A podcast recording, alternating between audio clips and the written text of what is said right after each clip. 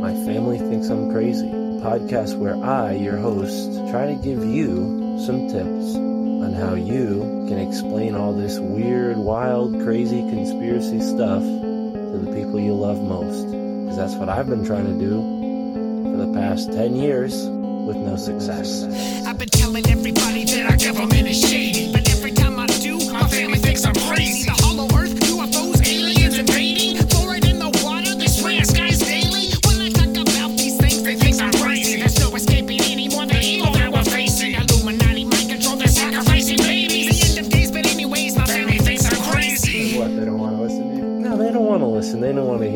just like, oh, here we go, Mark. Off again with your. Mark being Mark again. Yeah, yeah. So, you know, that's the thing about podcasts is when you're on the air, and it's like therapy, you know. If I can't talk to my family about this stuff, I'll talk to you, Matt, and all our listeners. You'll just tell your whole podcast. Yeah. So who are we talking about today, Matt?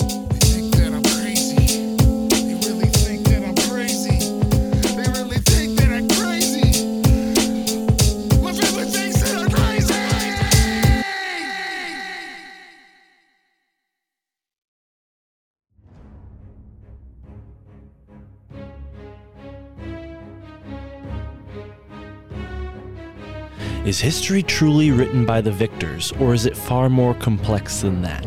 Could sorcerers and spies be the engine driving many of our foggy narratives and chronologies? Could history be a mere byproduct of human imagination, a composition of objective truth obscured and observed subjectively through even the most sober and unbiased accounts?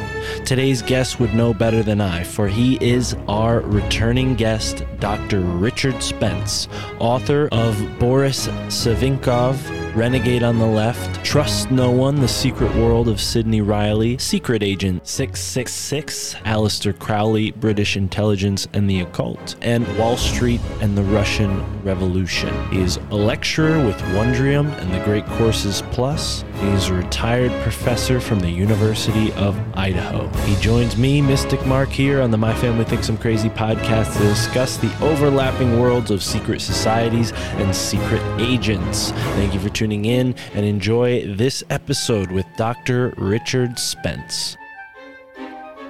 So, if you look at the French Revolution in 1789 and on, you'll find that many of the key figures in it are, again, members of the Grand Orient Lodge. In fact, you can trace a lot of them back to a single lodge of the Grand Lodge, the Nine Sisters. The Nine Sisters Lodge in Paris, the Neuf We also had a kind of, because Benjamin Franklin is also a member of that. So there are American Masonic revolutionaries who are also a member of this Nine Sisters Lodge. Now, here's the difference British Freemasonry, the United Grand Lodge of England, partly because it was very closely connected with the monarchy, became the kind of Freemasonry of the imperial establishment. That is, there wasn't anything revolutionary about it. British Freemasonry became the secret society of the imperial elite. And so members of the royal family themselves routinely became members of it.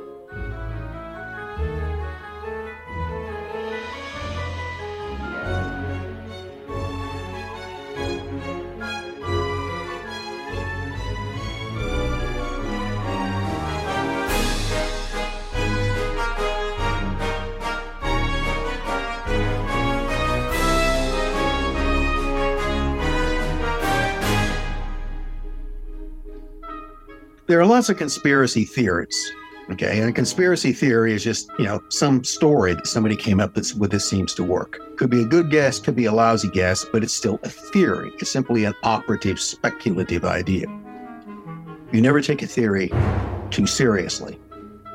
But then there are also conspiracy facts, okay? And there are plenty of those. So sometimes the idea of conspiracy theory is thrown around is that anytime somebody mentions the word conspiracy, well, they're just dealing with theories because conspiracies are only theoretical. No, the assassination of Abraham Lincoln by a conspiracy is a fact. The assassination of Franz Ferdinand by a conspiracy is a fact. The conspiracy in the Russian Revolutionary is a fact, and you can go on and on and on and on about it. Right? Um, You can even argue the conspiracy among American colonial patriots to defy their oaths of allegiance to the king, which, by the way, as Freemasons, they were sworn to. Because remember, as British Freemasons, they also took an oath to obey the law and the king. So when those American revolutionary Freemasons broke their oath to the king, they broke their oath, the Masonic oaths as well.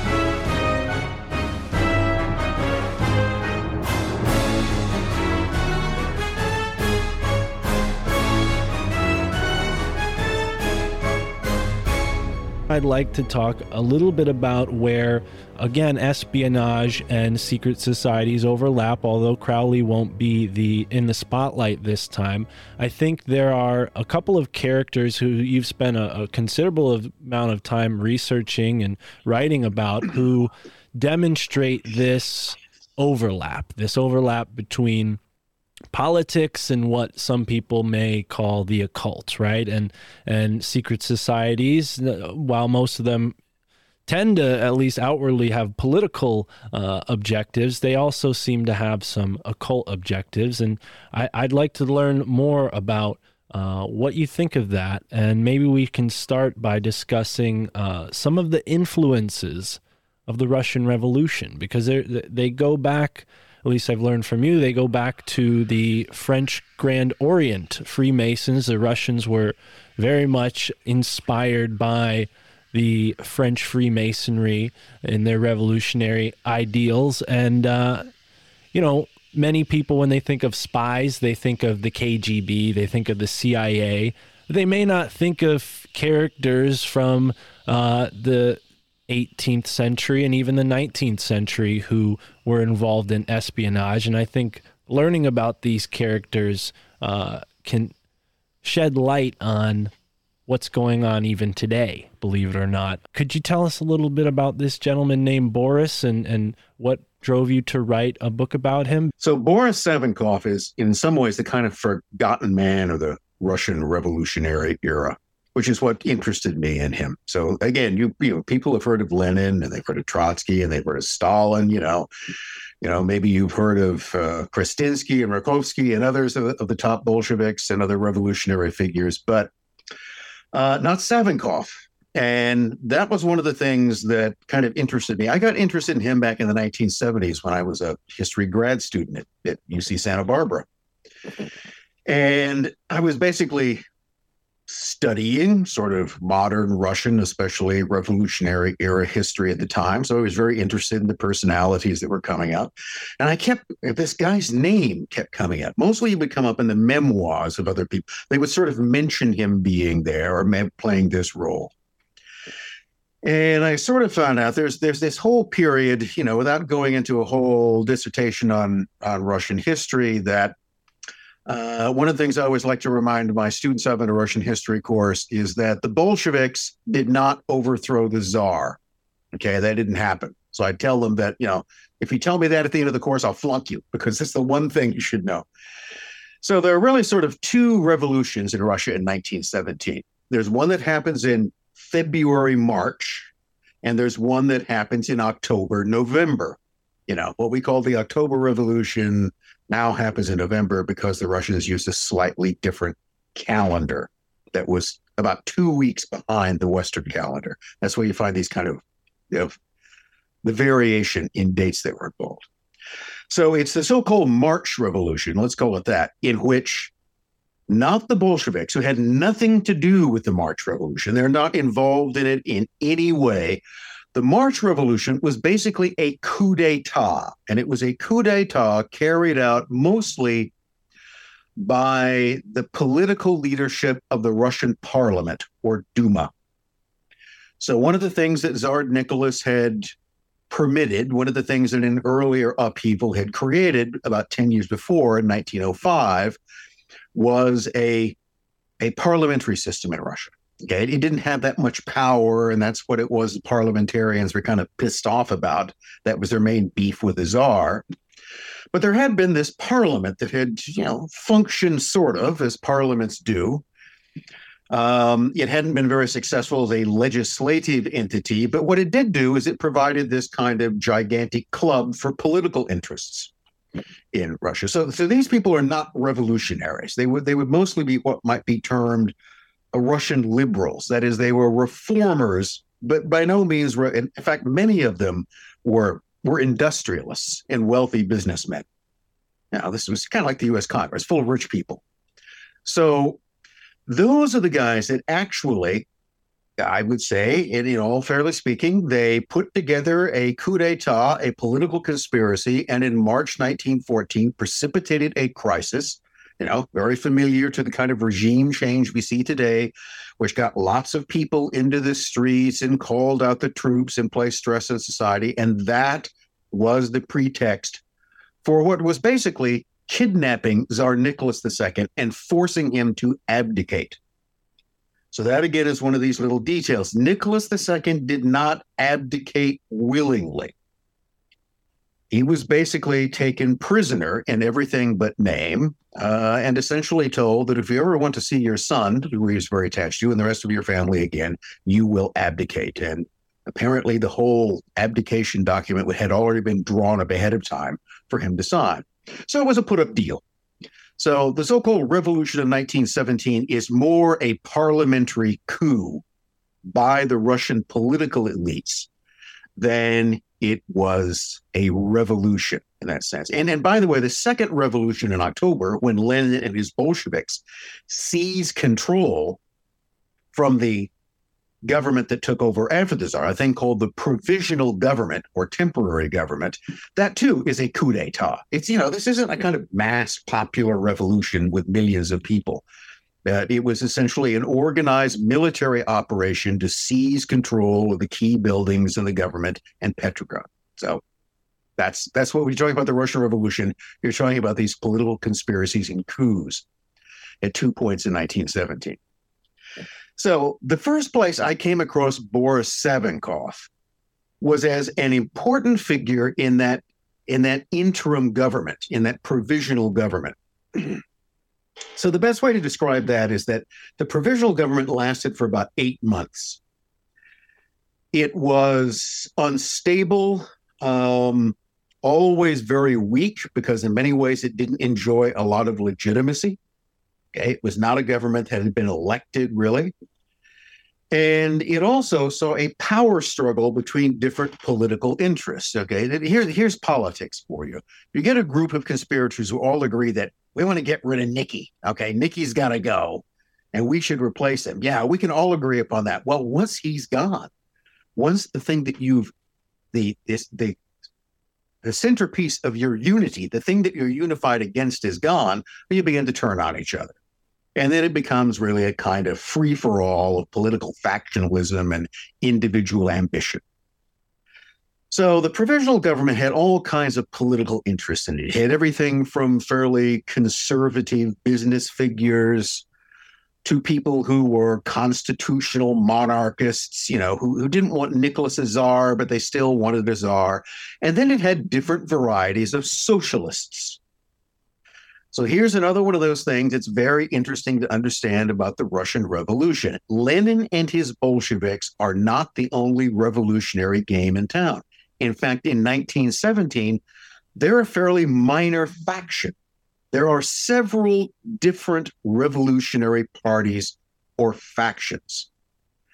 And in fact, the biggest revolutionary party in Russia, overwhelmingly the largest in sheer numbers, was a thing called the Party of Socialist Revolutionaries, or the SRs.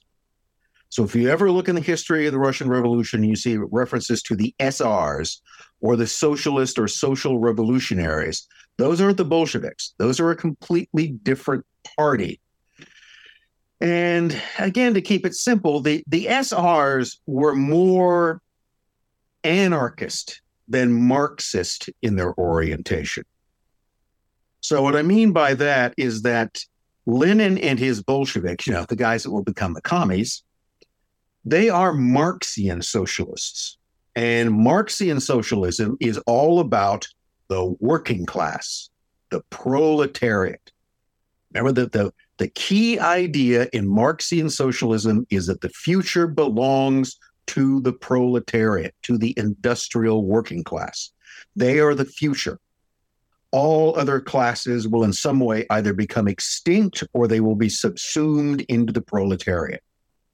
The Bolsheviks argued that they were the party, you know, as the Communist Party would argue, we are the party of the industrial working class. Okay, we're not the party of anybody else. We're not the party of the middle class. No, no, no, no, no. We're not the party of the peasants. We're the party of the people of the future, the industrial working class. So Marxian socialists, like the Bolsheviks, are, are fundamentally indifferent to peasants. Because at most, what they see the peasants are is a kind of just human raw material. You know, the peasants are just the workers of the future. Peasants are creatures from a archaic economic system, and they'll be brought into a new one. So peasants themselves are unimportant, except we need them to grow food. So that's also part of the whole antagonism that if you if you basically look at the communist regime in Russia through Lenin through Stalin, they're they're they're never have a good relationship with the peasantry because they just really don't care about them and they don't really offer them that much. They're all about the future working class. The SRs, on the other hand, believed that the key class in Russia was the peasantry. So if the Bolsheviks viewed themselves as the revolutionary party of the proletariat, the working class, the SRs saw themselves as the revolutionary party, the leaders of the peasantry. And they, they thought the peasants already existed in this kind of natural anarchic socialist system, and that therefore that you didn't really have to change much. You just had to remove the oppression of the state on the peasants, and they'd be fine. So now, if you actually looked at the social makeup of Russia at this time, 80 to 85% of the population are guess what? Are they industrial workers? Nope. They're peasants. Okay. This is overwhelmingly a peasant country. So now you got to ask yourself a simple question. If you are numerically the largest revolutionary party representing a group that constitutes 80% of the population, how can you lose? Yet the reality is, is that the SRs lose. This is why you don't hear about it today. I mean, they they were the main obstacle to Lenin and his crews gaining power. Yet the main thing you had to overcome were your revolutionary rivals.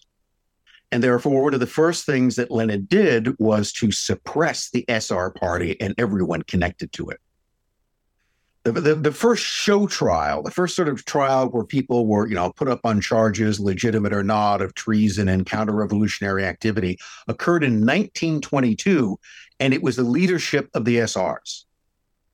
And the whole purpose of that was to demonstrate that the SRs were not and never had been legitimate revolutionaries, but they'd always been the hireling of the capitalist or somebody else. I mean, it was total bullshit, but that's what show trials are for.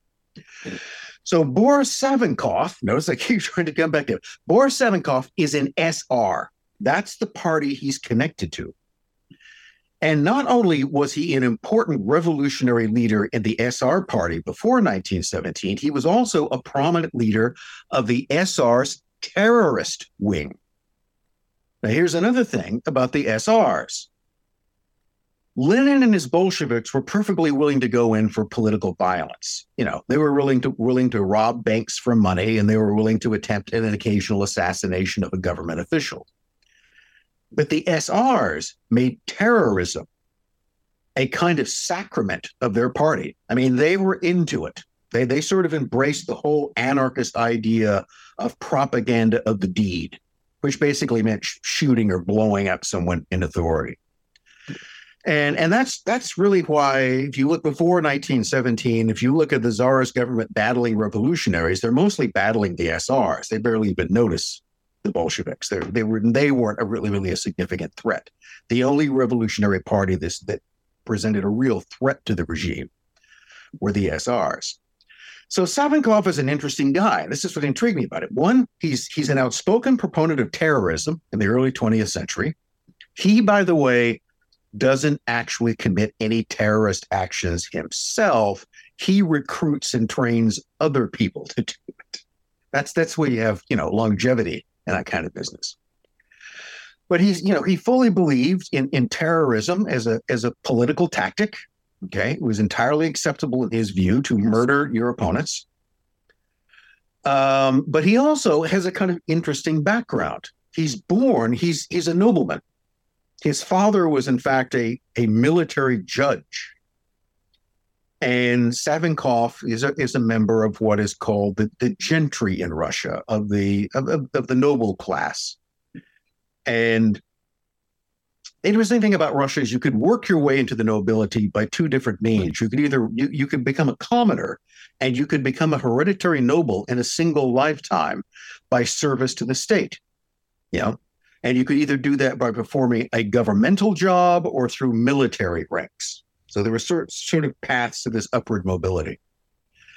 So Boris Savinkov is a hereditary nobleman by birth. That is, he comes from a fairly privileged, you know, not a very rich, but a privileged background. He had access to university education. By the way, that's something he has in common with Lenin, because Lenin also, guess what, is by birth a hereditary nobleman. His father was a was a imperial school official who had gained hereditary status through his service to the state. Again, now they, these weren't people of great wealth, but they were people of some prominence and social position, and they were in the ranks of the nobility. And remember, the nobility constituted uh, less than two percent of the population, so that you you sort of you know you entered the elite.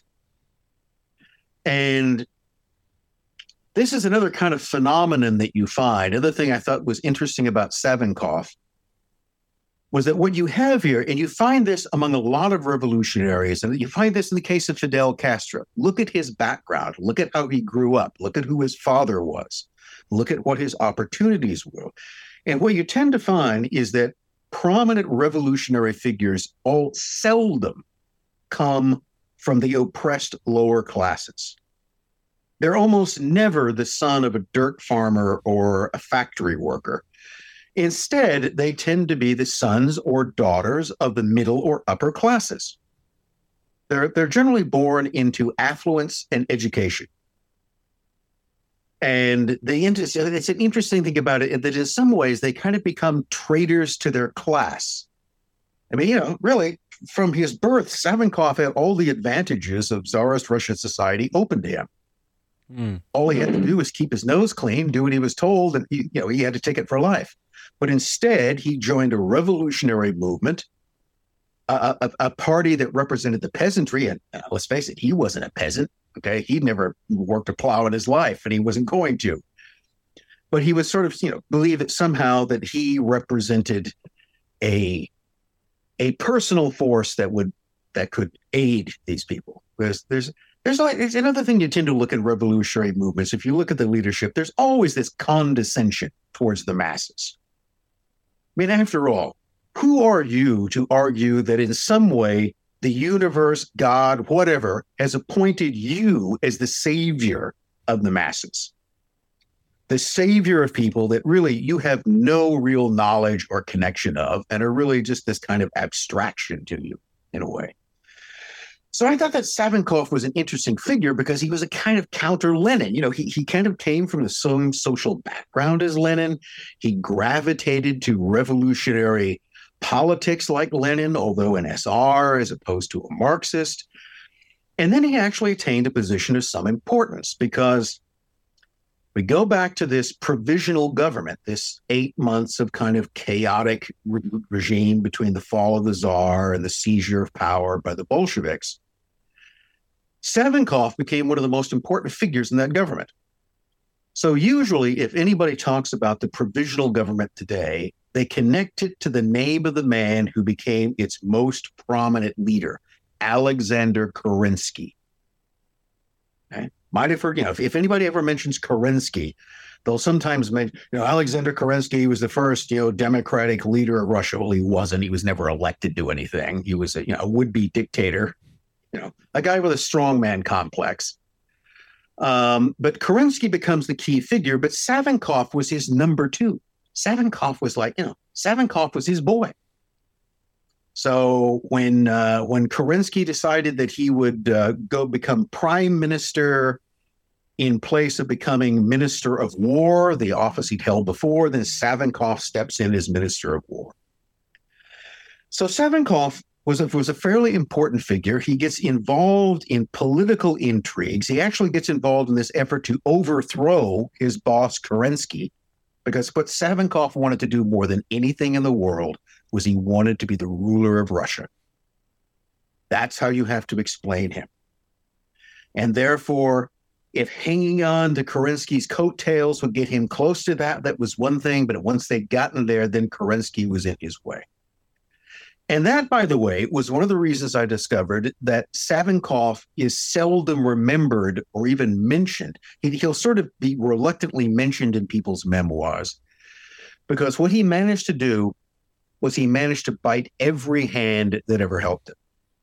He was not a loyal follower. He was egotistical and ambitious and unscrupulous. And he basically managed to alienate everybody.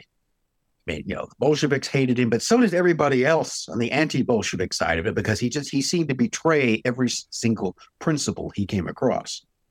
So that also made him interesting to me. Here's this guy who was a, an important revolutionary figure who's now been basically written out because he became a kind of pariah. So I wanted to know what made this guy tick. So Savinkov was actually my first choice as a dissertation topic. So, you know, one of the things to get a PhD in history, you basically have to write a book, or think of it this way a very, very, very long term paper. And that's your dissertation. And it's supposed to be on an original subject that no one has said, you know, you're supposed to have something new to say about this. So I thought that was great. You know, here's Savinkov. Nobody ever talks about him. You know, I certainly can find some stuff. And I went to one of my professors, and here was another sort of important movement, a moment in my education. I went to this fellow whose opinion I respected. Uh, he was basically a professor of European socialism, and, and I said, "I'm really interested in the Savinkov guy because I, you know, I, I think that he's, you know, hasn't really gotten the attention that's due him." And he goes, "He goes, well, you know, if there was really anything important about him, then historians greater than you and I in the past would already have written about it." So it's an interesting sort of circular logic here. Because no one has written about him, that must mean because he's unimportant. Mm. I didn't really buy that explanation, but I knew I wasn't going to get it past him. So I actually went into it, but I always had that topic. I wanted to get back to it. So after I you know had my degree in hand and I started teaching and I was looking for something to research, that's where I returned to Boris Savinkov. I picked up where I left off and you know it was one of those things it's uh it, it's a hunt for information it's like mining guys you have to dig through a lot of rock and dirt to eventually find any kind of pay dirt that you're looking for but if you keep digging you'll usually find it. So what did i discover about savinkov other than his upper class origins his attraction to the srs his overweening uh you know megalomania um, his drug addiction, his morphine addiction, um, his his utterly unscrupulous treatment of most of the people around him. So, um, well, one of the things I discovered is that he was a Freemason. Okay, this this is the first place I really sort of seriously encountered the role of secret society, something which up to that point, quite honestly, I, like most people, had never paid any attention to. I mean, I knew there were Freemasons. My grandfather was a Freemason, full disclosure, and that whole side of the family was. Uh, but, you know, that didn't really mean anything to me. That was just apparently a club that grandpa belonged to. And of course, Freemasonry means different things in different places at different times of history. So where was one of the first places I ran across this? Well, Savinkov, again, was a fairly important figure in this interim government. He had some authority.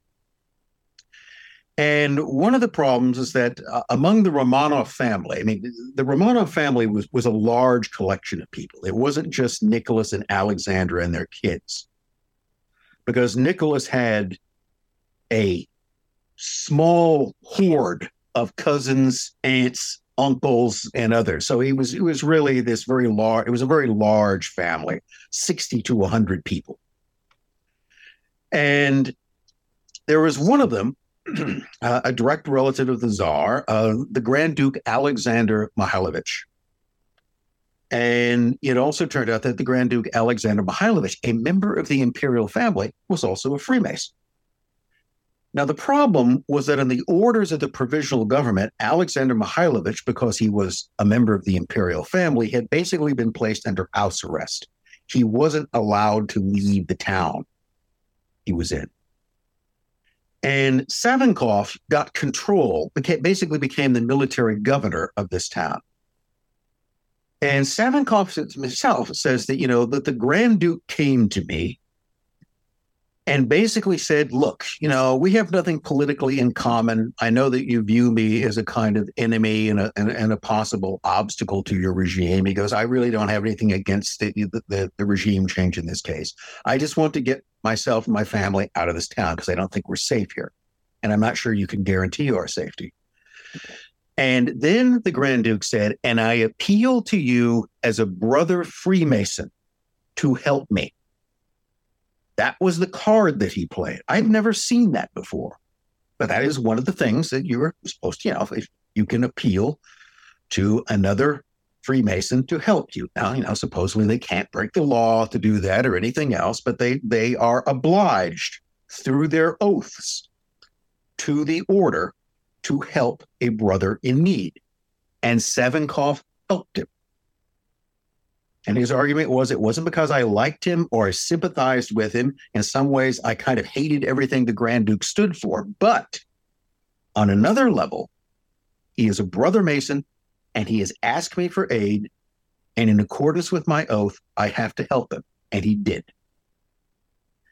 And that was one of the first places that I became aware that in some ways, the only, the, the, the, important thing often about the connections or the bonds that secret societies, fraternal orders, whatever you want to call them, can do is they, they'll create this completely different nexus of connections to people that otherwise aren't visible. So this again was a case. Savinkov and the Grand Duke were, com- were political opposites. They shared nothing in common other than the fact that they were both members of the Masonic Lodge. But that was enough that at a key point, probably Alexander Mikhailovich's life was saved by the aid of this revolutionary Mason that he appealed to. So I then began, as I went through and as I was sort of, you know, working on Savinkov's biography, which is called Renegade on the Left, Boris Savinkov. Um, that I simply began to note all the people he came in contact with that were mentioned as being Freemasons. And one of the things I began to find is that, well, you know, a lot of these were most of the political figures, most of the, the key political figures in the revolutionary parties, in the liberal parties, even in the imperial family. So, it's one of the things to note. That is, there were adherents of Masonic lodges in the imperial family itself, in the direct entourage of the Tsar. Not Nicky, he wasn't, but lots of his uncles and cousins were. And in every one of the revolutionary parties.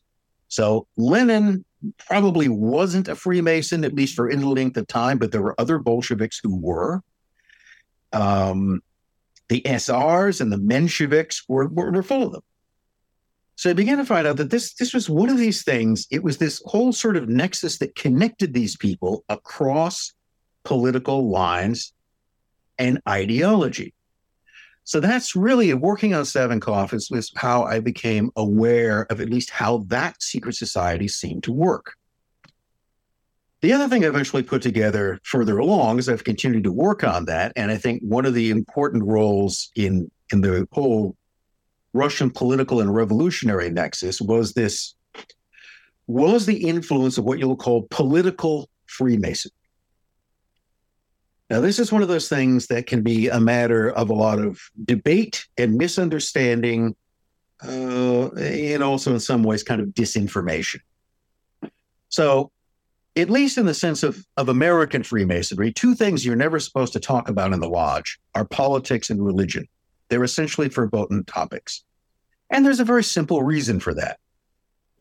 Freemasonic membership, ostensibly, is all about fellowship and self improvement.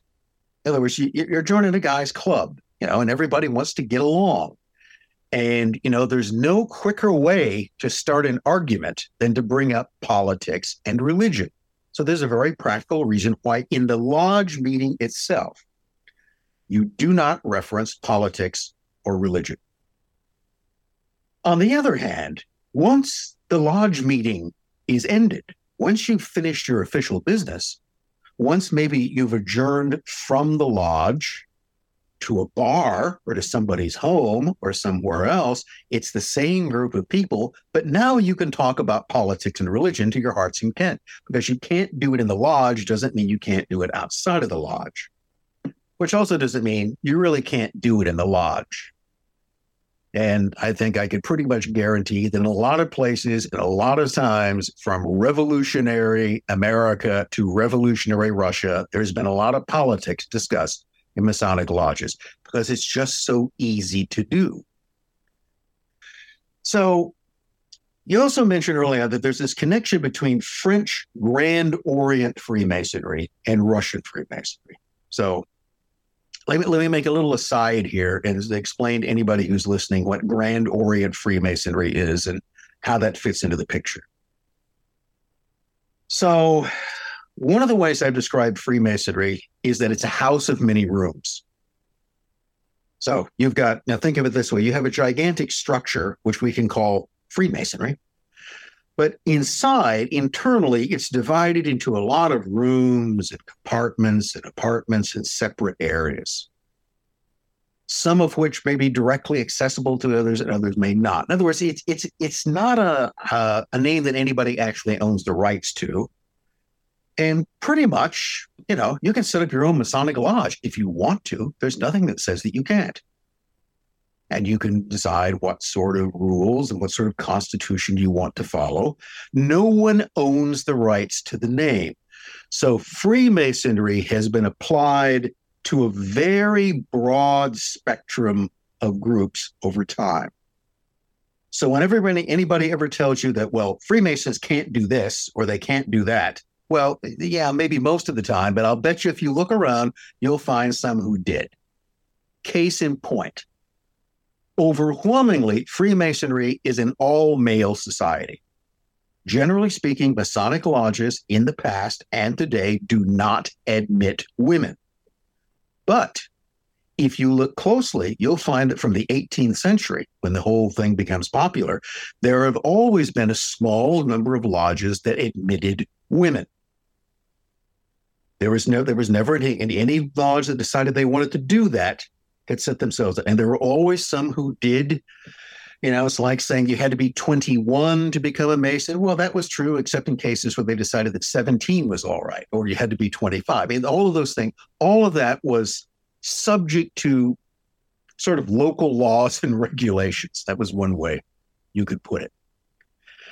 So Freemason really became a kind of big deal in Europe in the 18th century. It had been around for two or three hundred years before that in little nooks and crannies. But it became a kind of popular movement. It began to, it began to sort of gain lots of adherence, especially in the upper classes in society. It became the cool club for the cool kids to belong to and it began to spread. It spread from and in England, where it really had got its start, to the continent in France, and there's where you begin to get a difference. In England, Freemasonry was based around a thing called the Ugly, or to put it this way, the United Grand Lodge of England and Wales. UGLE, generally. And that's that's the thing which is still in London today and has the date 1717 across it because that's when the United Grand Lodge was created, not when Freemasonry was invented. That's not what it means. It's when the United, when a series of existing lodges joined together to create a Grand Lodge, the United Grand Lodge of England. And that basically is where all American lodges come from you know, it, it follows on the, because of the colonial situation. But so American Freemasonry is an extension of British Freemasonry.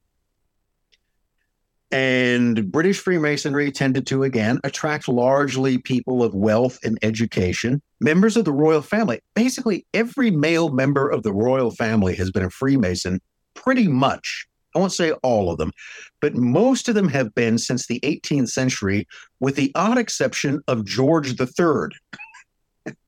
so, you know, see, King George of the American Revolution wasn't a brother Mason, which has always made me wonder if the American revolutionaries, who were not exclusively, but there were a great many Freemasons among them, would ever have rebelled against a Masonic king. They could have worked all of that out on, on a Masonic basis between them. And as and that may itself may be an important factor in the American Revolution, was that George III, unlike his father and unlike his son, was not a member of the lodge and therefore ultimately faced a colonial rebellion that was you know hey, it's unfair to say the american revolution was was some sort of masonic plot but there was a very heavy influence the, the lodge members and, and, and masonic ideas were, were very important within it. Now on the continent on the other hand in france you got a, you had a different grand lodge. You had a different sort of corporate structure and that became the great eastern or the grand orient. So if you look at the french revolution in 1789 and on you'll find that many of the key figures it are again members of the grand orient lodge in fact you can trace a lot of them back to a single lodge of the grand lodge the nine sisters the Nine Sisters Lodge in Paris, the Neuf Soeurs. We also had a kind of because Benjamin Franklin is also a member of that. So there are American Masonic revolutionaries who are also a member of this Nine Sisters Lodge. Now here's the difference. British Freemasonry, the United Grand Lodge of England, partly because it was very closely connected with the monarchy, became the kind of Freemasonry of the imperial establishment. That is, there wasn't anything revolutionary about it.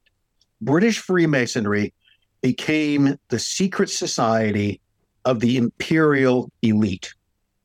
And so members of the royal family themselves routinely became members of it. In France, as a result of the French Revolution, the Grand Orient Lodge became anti monarchical and anti clerical. That is, it viewed the Catholic Church and the monarchy as things that needed to be destroyed. And if you look at the French Revolution, you'll see how much that tends to come across. And they cut the king's head off. They de-Christianized France for a while. You know, they, the the French revolutionaries, under a lot of Masonic influence, were going to create a, new sort of goddess of reason in society. So the main difference became this British Freemasonry became the kind of imperial secret society of the British Empire. It, it supported the imperial structure, it was not revolutionary. Grand Orient Freemasonry, however, from the French Revolution on, always had this anti monarchical, anti clerical, revolutionary bent to it. And it spread on the continent and it was directly transplanted into Russia. In the early 20th century, every Russian Masonic lodge had been seeded by French lodges.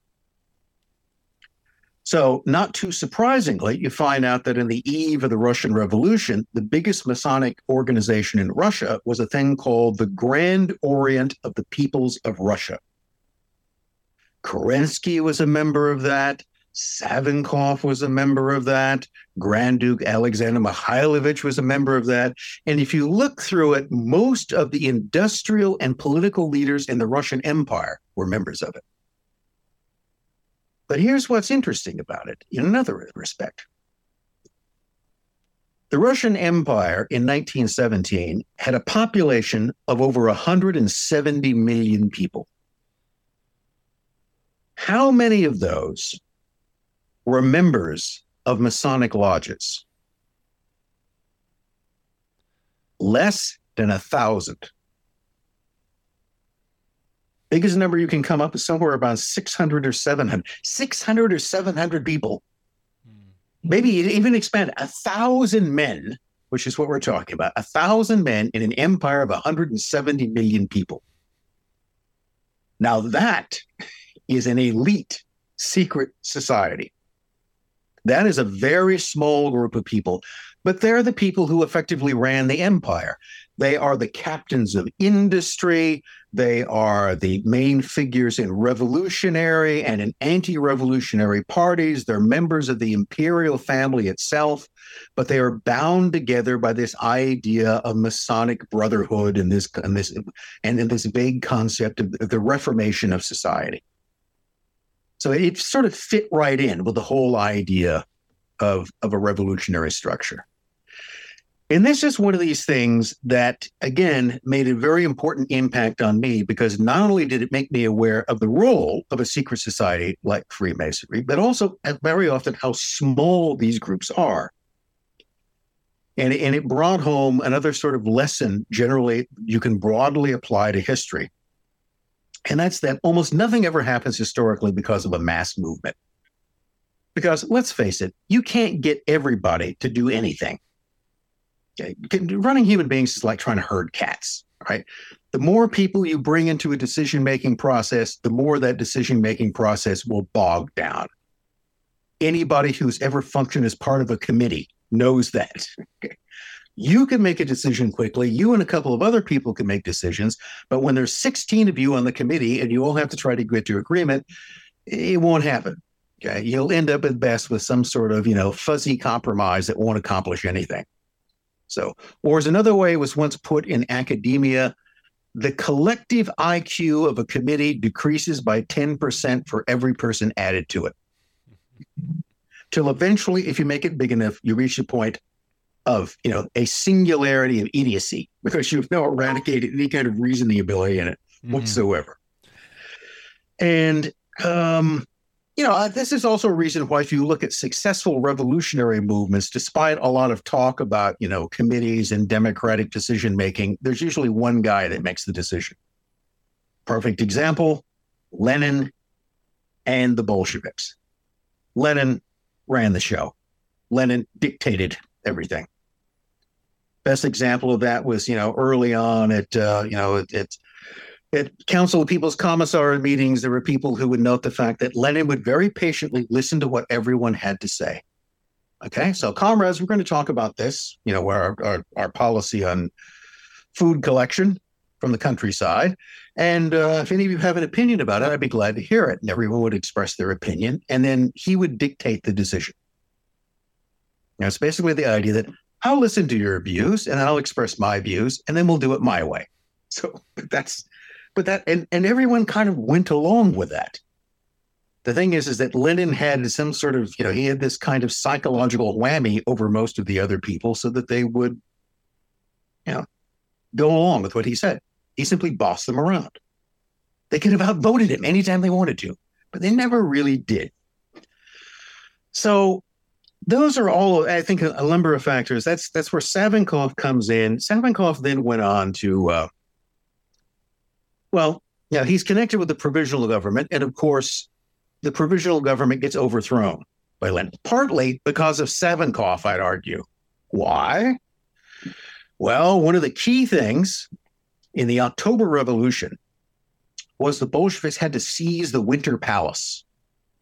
Okay, so the Winter Palace is this huge building in St. Petersburg. It's got like a thousand windows and doors. It's not a fortress or anything. It's just this huge open building. And that was where the provisional government, where Kerensky and his ministers had sort of set up their last stand. That, that was the center of, of the government. So, what Lenin and, and his Bolshevik coup were going to accomplish, they were going to simply seize the key buildings in the city. They were going to seize the post office, the telegraph exchange, you know, take over communications. And then they were going to take over the Winter Palace because it was the symbol of the provisional government's authority. So they were going to send armed men in to take over the palace and arrest the ministers of the government, thus putting it out of business. Now, there was some effort to protect the Winter Palace. And the protection basically included a, a volunteer women's battalion Okay. And I'm not making fun of women soldiers in this, but I'm just saying that these were essentially, you know, prep school girls who were not really trained for combat. Right. And then they were joined by a group of male military cadets who were maybe a little better trained, but not much. Basically, kids with guns they didn't know how to use. But the only real military force in and near the Winter Palace that actually were experienced soldiers that might have put up a fight were Cossacks. There was a whole unit of Cossacks that was there. And Savinkov's brother was a, a kind of leader or political commissar among those Cossacks. So he has a direct connection to them. And, and they would kind of listen to him. So what happened is that Savinkov, as a figure in the government, gets a call early in the morning, uh, basically telling him that the, the Bolshevik Red Guards are, are moving in on the Winter Palace.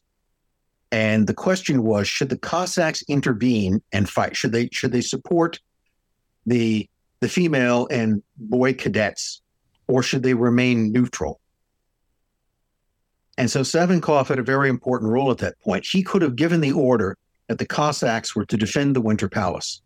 Now, the end result might have been the same. On the other hand, the Bolshevik Red Guards were again not well trained. They weren't ter- they were they weren't in this to get shot. They were in this to go in and arrest a few guys and break into the wine cellar. That's what they were interested in.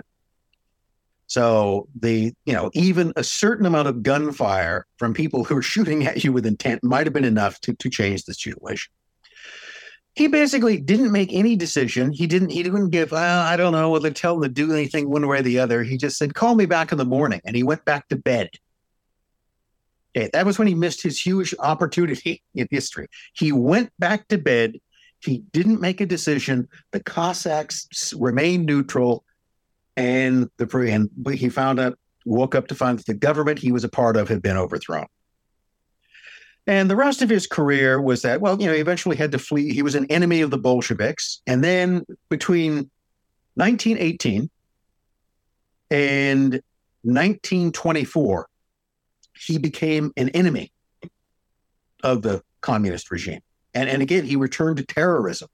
He, he tried to raise troops to fight with the Poles and others. I mean, he he took money from the British to engage in anti-Bolshevik countries. He took it from the French. He took it from the Poles he would he would essentially take money or aid from anybody who could you know advance his dream of becoming you know the of, of replacing Lenin. That was his whole thing. It was kind of a personal idea.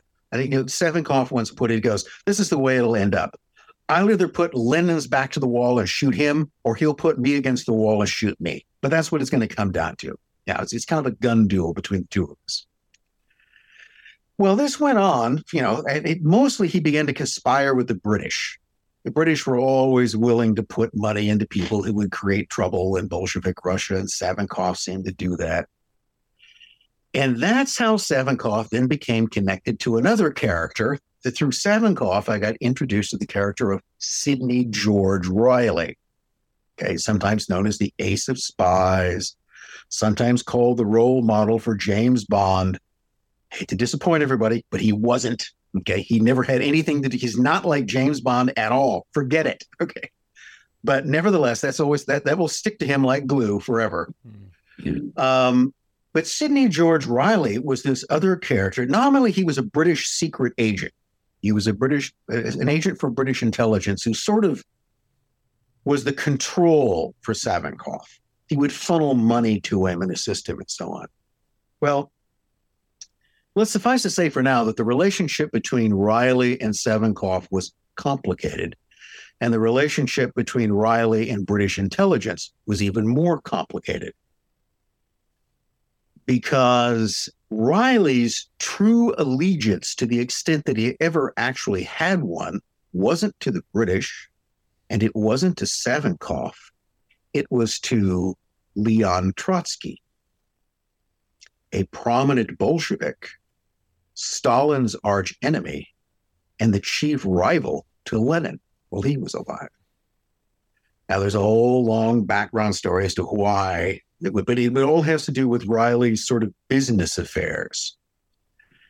And um, I guess since I brought it up, I'll describe it. Reilly, uh, before World War One and during the war, was a business partner and a business agent in the United States for a man by the name of Abram Zhivotovsky. Abram Zhivotovsky was a very wealthy Russian businessman.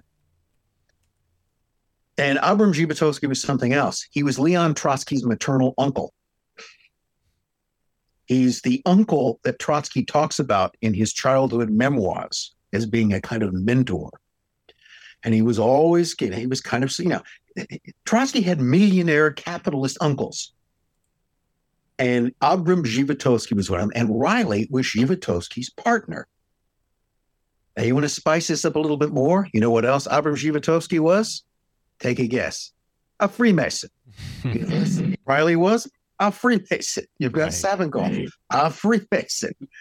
Uh, you have all of the, you know, the character. This is the other thing you tended to find is that they all again sort of went through. I think it was, you know, and in some ways you don't want to make too much out of this. I'm, I'm not sure there's any anything specifically in the way of of a kind of Masonic agenda or ideology. But what it is, it shows you the kind of club that they were part of. That these men, despite their differences, were all part of this same organization, and they had they had a kind of relationship and a, and a kind of abstract loyalty to each other through that.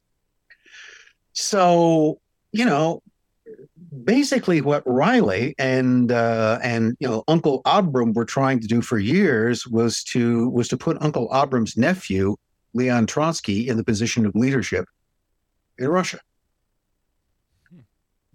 which led them into very interesting. But one of the ways that Reilly had to do that was to you know, sort of sidle up to the British. But here again, this takes us down a different road. The British never trusted Reilly, and for very good reason but he was useful to them. And that sort of comes up to one of these things you were talking about the roles of intelligence operatives or the kind of curious sort of middlemen. Um, what Reilly really was more than a spy is that he was a deal maker. He was the guy that you would send in to work out some kind of arrangement or to to make things happen. Maybe that's the best way to describe it. He was a person who made things happen. And that might be anything from a rebellion to a coup to a business deal. Mostly it was involved in business, but the same techniques existed within politics. And the thing I found with Reilly was that from the very beginning, when they when the British when British intelligence first employed him in 1918, there was no trust involved in it. I mean, if, if you look at the kind of information that was gathered about him at the time, from basically from his business affairs in wartime America, uh, it pointed out an individual that was utterly unscrupulous, uh, seemed to have no loyalty other than to his own, would always try to exploit any situation to his own advantage, and was to never be trusted with any confidence. Now, why would you? Here's the question. That information, that exact information, went to the chief of the British Secret Intelligence Service, Mansfield Cumming. He got all of this bad information, but he nevertheless then turned around and hired Reilly to undertake a secret political mission inside Soviet Russia. So keep in mind, it had nothing to do with him trusting Reilly because all of the information that he'd received had said that this is a person who was fundamentally untrustworthy. But those same reports said this is a person who has a lot of interesting connections and can get things done that other people can't. He has information and he has access.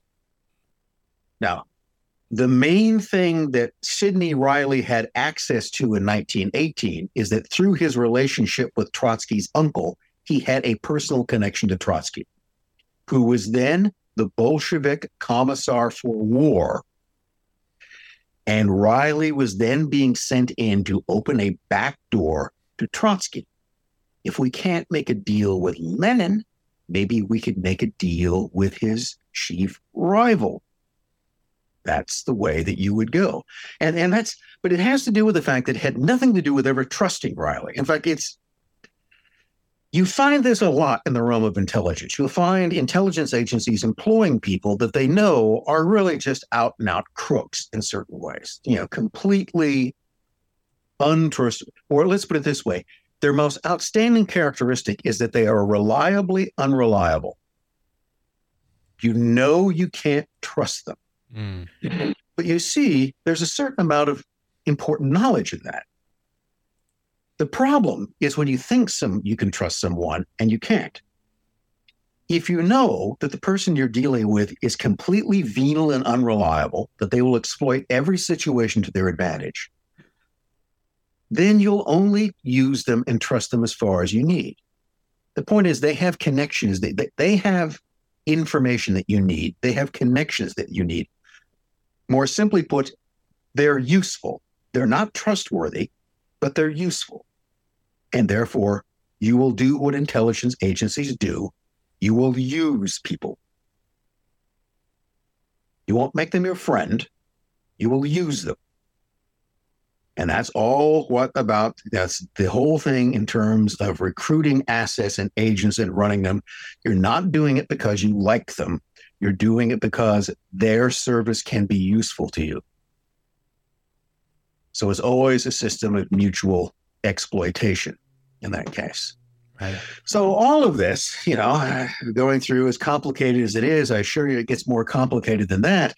But you can see all of these different threads running through things. The Savinkov connected with Reilly, Reilly connected with everything else, and running all through this with this constant reference, this this leitmotif continually of Masonic association. And that's, I guess, how it all began. Mm.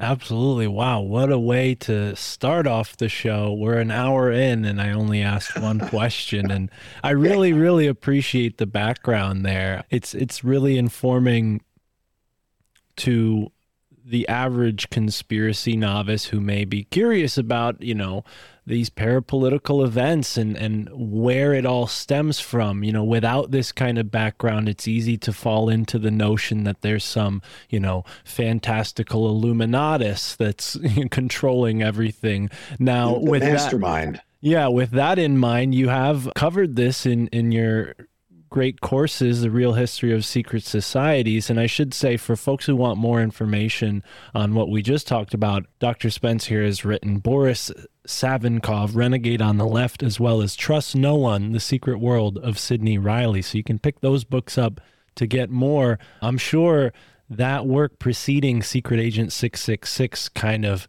you saw the parallels between a character like Sidney Reilly and, and Crowley in, in some way. Were there any, if if any? Because I mean, from what I've understood from my research into Crowley, he was somewhat of an infiltrator, right? He infiltrated the Golden Dawn and then he infiltrates the OTO. And whether or not this was his intention, he seems to have left those organizations A, worse for when he joined them, and B, you only really hear about him when you talk about those groups. So it's like he really kind of cannibalized them. And I know that's a big part of this sort of secret society warfare is to sort of infiltrate from within. Yeah, Crowley's another. Well, by the time I got around to Crowley, I'd, I'd seen enough in, in sort of studying Reilly and others. I'd, I'd gotten some sense, not that your sense is ever perfect about it, but you've gotten some idea about how this kind of secret world operated and, and the types of people who would be involved. And the type of thing that's that's a cover. You know one of the things that any kind of intelligence operative has to have is they have to have some reason for being where they are and doing what they're doing other than being a spy.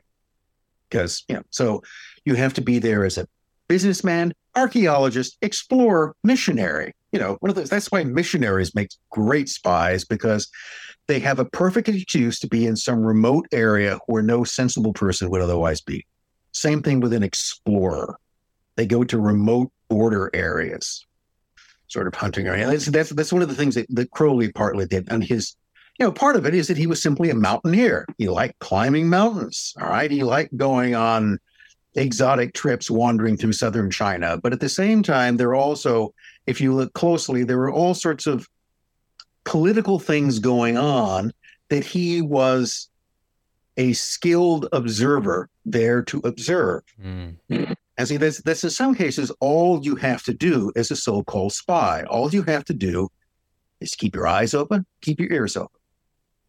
Remember what you see, remember what you hear, and then report that later.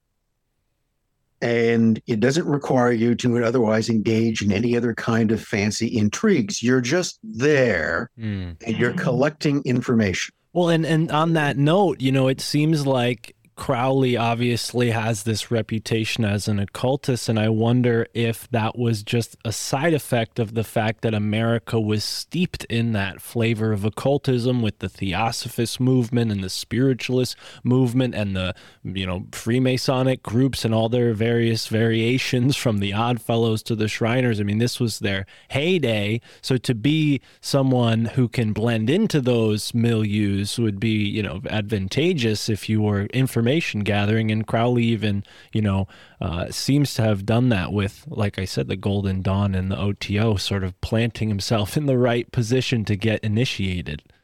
It was a way to, well, first of all, it was a way of getting into a larger nexus of people. Mm. So, one of the things you'd often find is that if you look at some of these occult organizations, if you look at most occult organizations, you'd find that somewhere hidden inside it is a kind of political agenda.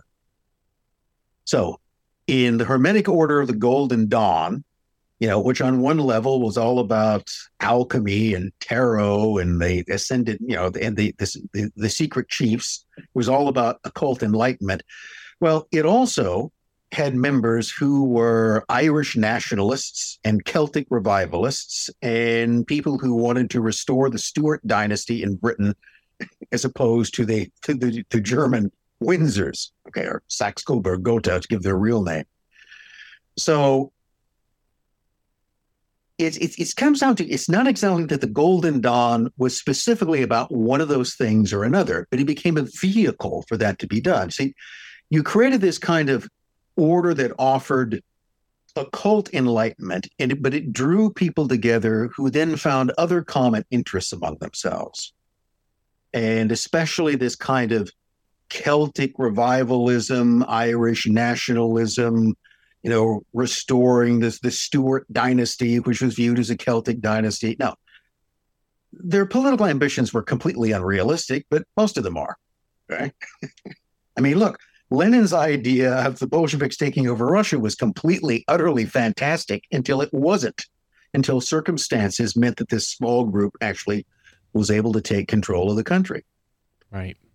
So it's, you know, uh, uh, Crowley, I think, was essentially kind of one, he wanted to be part of the Golden Dawn to figure out what it was about. He, he was legitimately interested in occult knowledge, he wanted to acquire that and he thought they could get it. On the other hand, he was, I am quite sure, encouraged to join that group to figure out what else was going on within it. And the next thing you notice is that as soon as he begins to insinuate himself into the organization, it's like setting off a grenade inside it. Every action he takes is to create disagreement and strife. And the result of it is that Crowley's membership in the Golden Dawn destroys it, it blows it up it, it simply becomes a catalyst for all of these personal antagonisms that were there. It destroys the organization. Um, the OTO is somewhat similar to that. The OTO starts out the Ordo Templi Orientis, which is still around today, Crowley's version of it. You can join it if you want to, but that started out as a German Masonic occult society. Okay, so it was full of German Masons, ones who were also interested in occult enlightenment and the key figure that became the, the key, the guy that became the key figure in that by 1910 or so was Theodor Reuss. But Theodor Reuss was, guess what? He was an agent of the Prussian political police. He was a spy. He was an intelligence operative for the German government. He ran a spy ring in England. And I'm fairly sure that he recruited Crowley into it as a way of bringing what appeared to be an impressionable and usable Englishman into an organization that was, on the one hand, a legitimate vehicle of occult study and enlightenment. Okay, it's not as if the OTO didn't just pretended to do these things. But on the other hand, it was also a vehicle of German intelligence and infiltration. See, by spreading the OTO across the English speaking world into other countries, you then created a base of operation for agents that could be moved in and out of it. And that's why in World War I in New York, the Germans in the US trusted Crowley. Why would they do that? Why, why on earth would you trust him?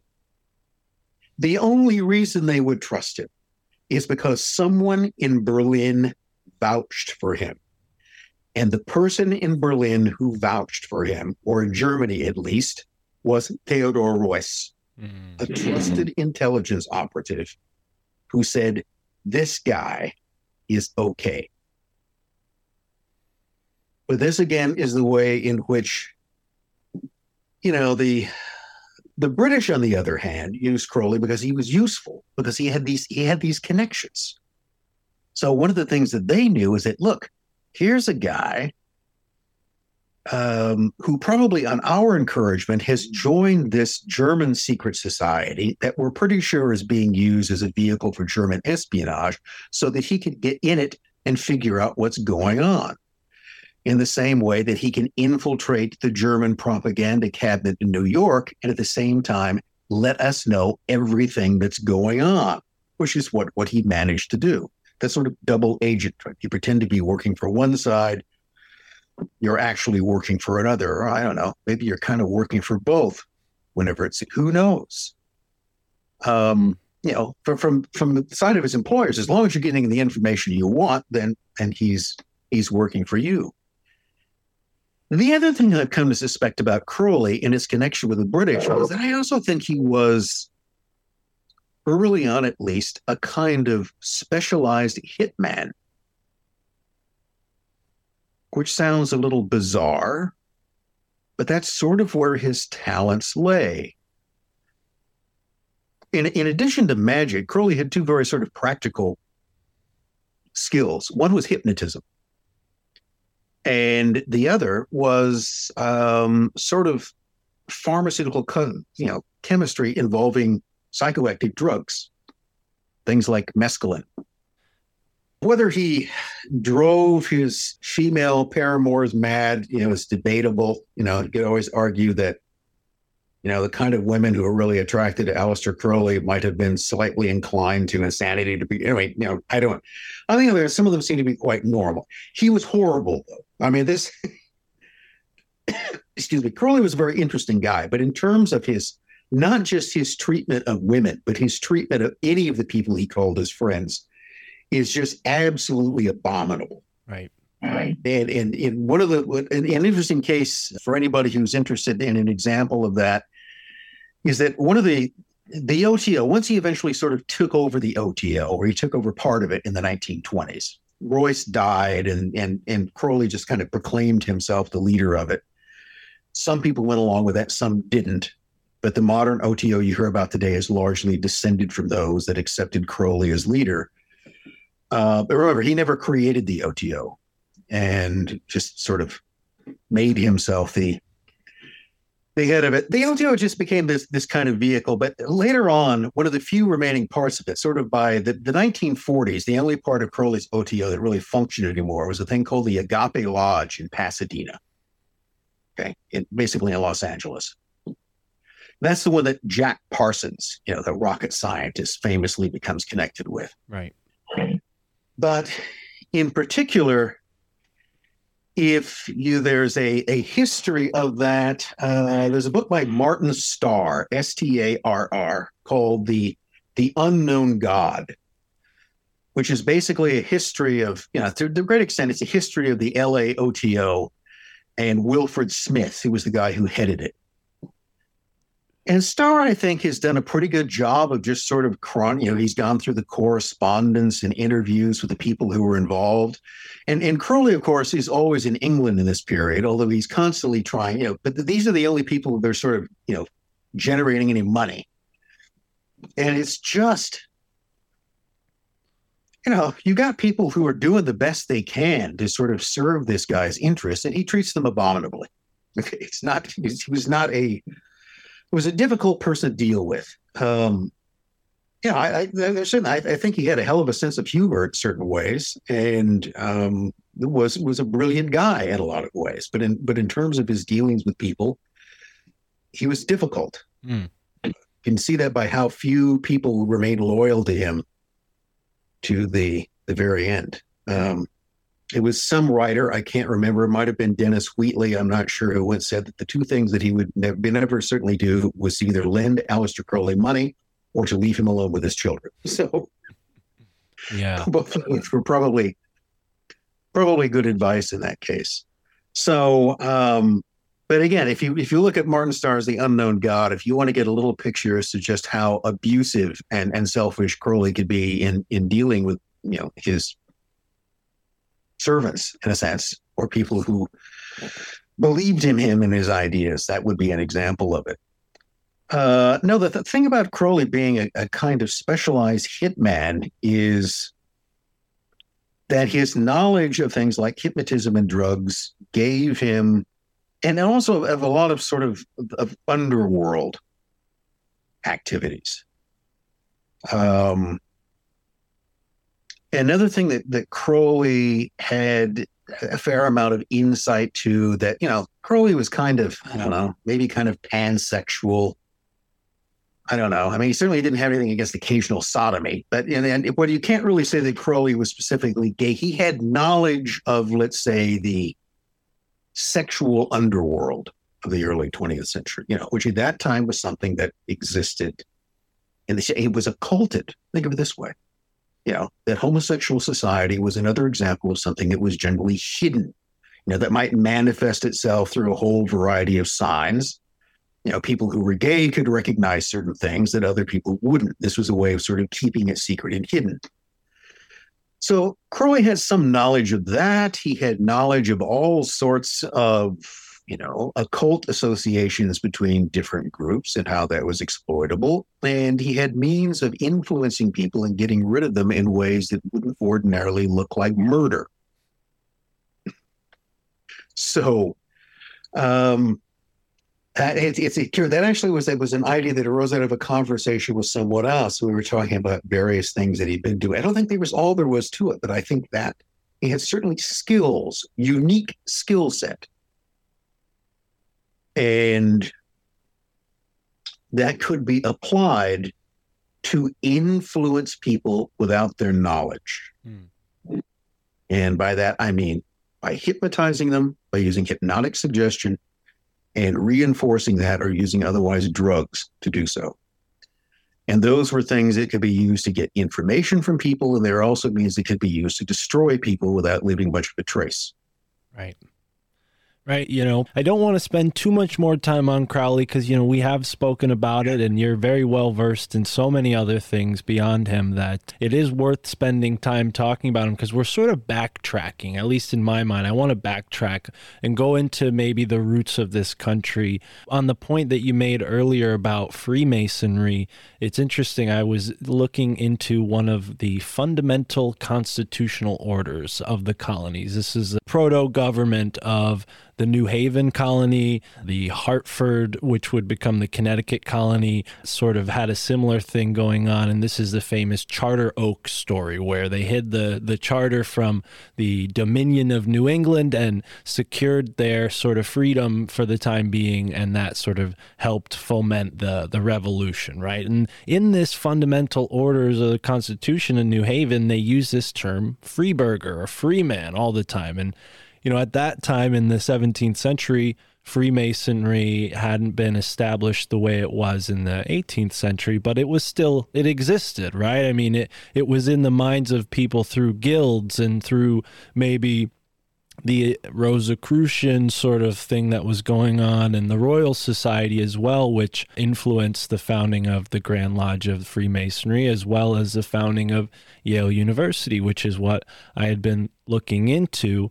And you know, to maybe complicate things a little bit more, you also have this German element with the perfectibilists and what is most commonly known as the Order of the Illuminati. And famously, Skull and Bones finds itself with this same sort of origin. We're told that it's a second chapter of a much older German institution, and the founders, William Huntington Russell and uh, Alphonso Taft, went to the University of Berlin and were inspired by Hegel, and then they came back to Yale, which to my knowledge, uh, was a sort of Anglican, Freemasonic sort of position, at least philosophically at that point in its time. And I'm I'm curious. I mean, what this may mean within the synarchy, the the war of these secret societies. You know, for who could be at the top of the synarchy. Maybe we can speak to that foundation of Freemasonry in America, and then maybe talk about some of the foreign interests that came in and invaded it or infiltrated it in, in various ways. This is just a suspicion of mine that that the German uh, chapter that became Skull and Bones at Yale had some sort of role as infiltrators, but I could be wrong. It's just a suspicion. Well, I guess it comes down to the, the you know the sixty-four thousand dollar question there. I guess is is Skull and Bones the American filial of the Illuminati? That is, is, is this German society that they're talking about being descended from itself an offshoot, directly or indirectly, of Adam Weishaupt's Bavarian Order Perfectibilist, i.e., the Illuminati? The most you can say to that is maybe, because otherwise you don't know. This is uh, the problem. I think what often happens is is that what you know what we humans really like to have is we like to have things explained. We, want a narrative, we want a story that explains this to us, and we and it doesn't necessarily mean that that story has to be true. It just means that it has to be plausible in some way, or it's what it is that we want to hear. But that's what we do continuously. And, you know, I can, if you'll excuse another aside here, I, I can give you an example of this right now. Okay, I live in Moscow, Idaho, and if anybody has been paying attention to the news, you know that uh, some weeks back there was a very grisly murder of four students at the University of Idaho and that there's recently been a fellow who's been arrested for that and is currently being arraigned. And this is a big deal in my town uh, because those things don't really happen. But one of the things that you know we've endured, anybody who've taken an interest in this case, is that the one thing you knew is that four young people were all knifed to death in the middle of the night. And there was a there was just a barrage, this constant mutating monster of myth out, out of Reddit and 4chan, you know, and YouTubers who would just come up with these, you know, for the most part, absolutely, and I don't use this term lightly, idiotic nonsense to explain what was going on. I mean, they had no, but what they could do is they would come up, they would just seize upon these things. Well, it has to be this person and that person. And then you know, they would begin sort of twisting and adding to these things where they could, you know, they, they could come up with some sort of seemingly plausible story that it would indict this person or it was this or it was that. And you know, in the end, what it turned out to be? None of that. Okay, as far as we can tell, I mean, if this guy that had gotten is guilty, no one ever saw this guy. This wasn't on anybody's radar. But you ended up with all of these, but because there was there's there was just this this kind of mania about being able to explain what has happened. So these four young people were all were all knifed to death in the middle of the night. Well, it could be this, it could be that, and and the mind just sort of goes, you know, on, on, into overload, trying to come up with different explanations for this. Well, the thing to keep in mind is this happens with everything. It's happened with every historical event and you'll you'll this is why you tend to find a whole variety of you know what are often dismissed as conspiracy theories about how things operate. So uh give you my two cents on conspiracy theories. There are lots of conspiracy theories okay? And a conspiracy theory is just you know some story that somebody came up with, with this seems to work. Could be a good guess could be a lousy guess but it's still a theory. It's simply an operative speculative idea. You never take a theory too seriously. But then there are also conspiracy facts, okay? And there are plenty of those. So sometimes the idea of conspiracy theory is thrown around is that anytime somebody mentions the word conspiracy, well, they're just dealing with theories because conspiracies are only theoretical. No, the assassination of Abraham Lincoln by a conspiracy is a fact. The assassination of Franz Ferdinand by a conspiracy is a fact. The conspiracy in the Russian Revolutionary is a fact, and you can go on and on and on and on about it. Right. Um, you can even argue the conspiracy among American colonial patriots to defy their oaths of allegiance to the king, which, by the way, as Freemasons, they were sworn to. Because remember, as British Freemasons, you also took an oath to obey the law and the king. So when those American Revolutionary Freemasons broke their oath to the king, they broke their oath, the Masonic oaths as well. So they weren't perfect in that regard. There was there was a kind of question because the Freemasonry sort of bound you to the king, except apparently it was inconvenient for you. And you do have a, a large faction of what were called loyalists who, you know, either remained in the United States until they saw, you know, what really the outcome was, or they fled to Canada, right? I mean, there's a great f- contiguous uh, They got English you know, group they there. got tarred and feathered and burned out. I mean, there was there was a lot of unpleasantness of a lot of the kind of subsequent history of the American Revolution, the kind of you know popular history of the American Revolution, tended to to really sort of pretty things up. I mean, there's always this sense that there was a war going on, but you don't really get much description of the war. You get description, you know, the suffering at Valley Forge, the Battle of Bunker Hill, the siege of Yorktown. But there's almost no discussion of the military history of the war because, you know, one, it's kind of chaotic and, and unstable. But the other point is that nobody really wanted to talk about the war, which involved, you know, everything from punitive expeditions against loyalists to, uh, you know, the British, you know, the British were perfectly willing to arm slaves, which there were plenty of them around. Okay. You got this whole problem. it was this is, you know, without getting too far into anything. I mean, there is a kind of of double think which goes on among the revolution because remember, all of the talk in this was about liberty and human rights and individual dignity. This was the whole thing. This is supposed to be what it's all about, right? And yet, at the same time, the same group of people, the same Continental Congress, the same framers of the Constitution, the same founding fathers, who could embrace all of these very lofty ideas about the inherent rights of man could accept slavery. In fact, a great many of them had no problems owning other people while at the same time extolling the virtues of freedom and dignity. And that's you know that that's that's a problem which has gone on is if you you tend to look at you know much of the dissension in this country today it's it's still based upon those two things of you know on the one hand trying to of adopting the lofty goals of freedom and liberty and combining that with the institution of slavery okay and it doesn't matter in this case as to what race the slaves were the simple fact is the institution of slavery was embedded against a country which otherwise embraced freedom and those two things just really don't fit. And so, not too surprisingly, that became the whole thing that led to a civil war some decades down the road, which still didn't quite work things out. So, it's a people like to build narratives around things. This is where you get all these different views of, of, of history. And I'm going to say a strange thing from the standpoint of a professional historian. But I will say this from somebody who's been involved in the study of history, Russian and otherwise, about all number of things, healthy and unhealthy, for the better part of 50 years.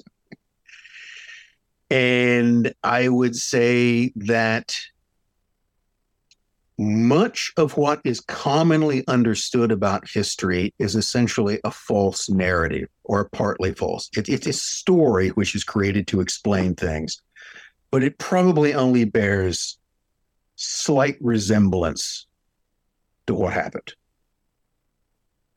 And it's, I guess, another kind of example I could give. Last night, a local theater gave a showing of David Lean's uh, Lawrence of Arabia you know, this this early 1960s big- epic with Peter O'Toole. Most people have seen part of it. This was the whole three hour and 44 minute version, you know, which was great to see. It's, it's, it's an outstanding film, but it only is kind of barely connected to reality. I mean, the, the, the people in the film were real. Lawrence was real. Prince Faisal was real. You know, uh, the Arab revolt was real. So in in the broad in in Lawrence was a strange guy. I mean, the one thing you come across in that film is that you know Lawrence is, is Lawrence is an odd bird. You know, he's kind of hard to figure out. And Peter O'Toole does a great way of of portraying that. But in most of the details, it's it's a screenplay. You know, that's if, if you were you know if you read more about Lawrence, if you tend to look at his career, you you know if you even look at his writings, you'd find out that that is not a, an accurate portrayal of him or the time or anything. In broad outline, it is. Uh, you know, the British encourage the use, you know, uh, Lawrence and other officers like him to encourage the Arabs to revolt. And after they'd done that and the Turks were defeated, they screwed them over. That's all pretty much what happened, which the film tells you is what's going to happen from the very beginning. So it's both, it's one of those things, it's Lawrence of Arabia is a narrative that, in broad outline, gives you an idea as to who these people are and what they were doing. But in a lot of the details and individual interpretation, it's just invented. It, it's not something that has any kind of real bearing in reality. And most history is like that. I mean, it's it's the same reason why you, you know people can go out and write multiple biographies of people. Because if, if everything was known about George Washington, you'd only have to have one book. That would be it. That would tell you every single thing you'd know about it. But no, someone else could interpret it this way or that way. And what it comes down to, the reason why there's the room for all of these narratives is because we don't really know what's true. And we never will. I mean, whatever happened, happened in an instant. Very often, only a very few people were ever involved in it. And they would usually have reasons to interpret what happened from their own individual perspectives. I mean, after all, what, what evidence is less reliable than eyewitness testimony? Two people in the same place at the same time, they don't see the same thing. Now, is it as simple that one is telling the truth and the other one is lying? Maybe. Or it could be that they both completely believe that whatever it was their perceptions of what happened were true. Man, that, that's what their brain seems to record. To them, that's real. To the other person, that's real. Right. For me, I- And and that's actually fairly easy to explain to keep in mind that even if you and I are in the same place at the same time, we're not looking in exactly the same direction. Mm, right. And we don't really see quite the same thing. You know, the best way to put it, we're all in the same place at one time, and but I'm facing this way and you're facing that way, so we don't see the same thing. So our perceptions of what happened will not be identical. They'll only compare on a certain basis. So that's the thing. See, reality happens fast. It happens so fast that by the time we've realized it's happened, it's gone. Right. No, this is getting it stuff, but it, it, it's it's never really there. The moment never actually exists. It's either up to the moment or it's after the or it's the consequence of the moment, and when we barely recognize it when it's happened. And that's all that history is. It's this constant series of moments that are never really there and are only briefly recorded by anybody in a kind of nanosecond of very individualized, very subjective experience. And then what we try to do is we try to collect all of this this type of thing and and put it together and come up with some sort of picture of what actually happened. And you'll never get the actual picture of what happened. We'll never know. So there always is this room for interpretation. There's always room for adding something else because you never have everything. And as frustrating as that can be, you know, to basically say that you're never going to get the complete story. You're probably never going to get the true story about everything. That to me is what makes it interesting because it becomes this constant, eternal quest for that. You may not know everything, but you can always know more.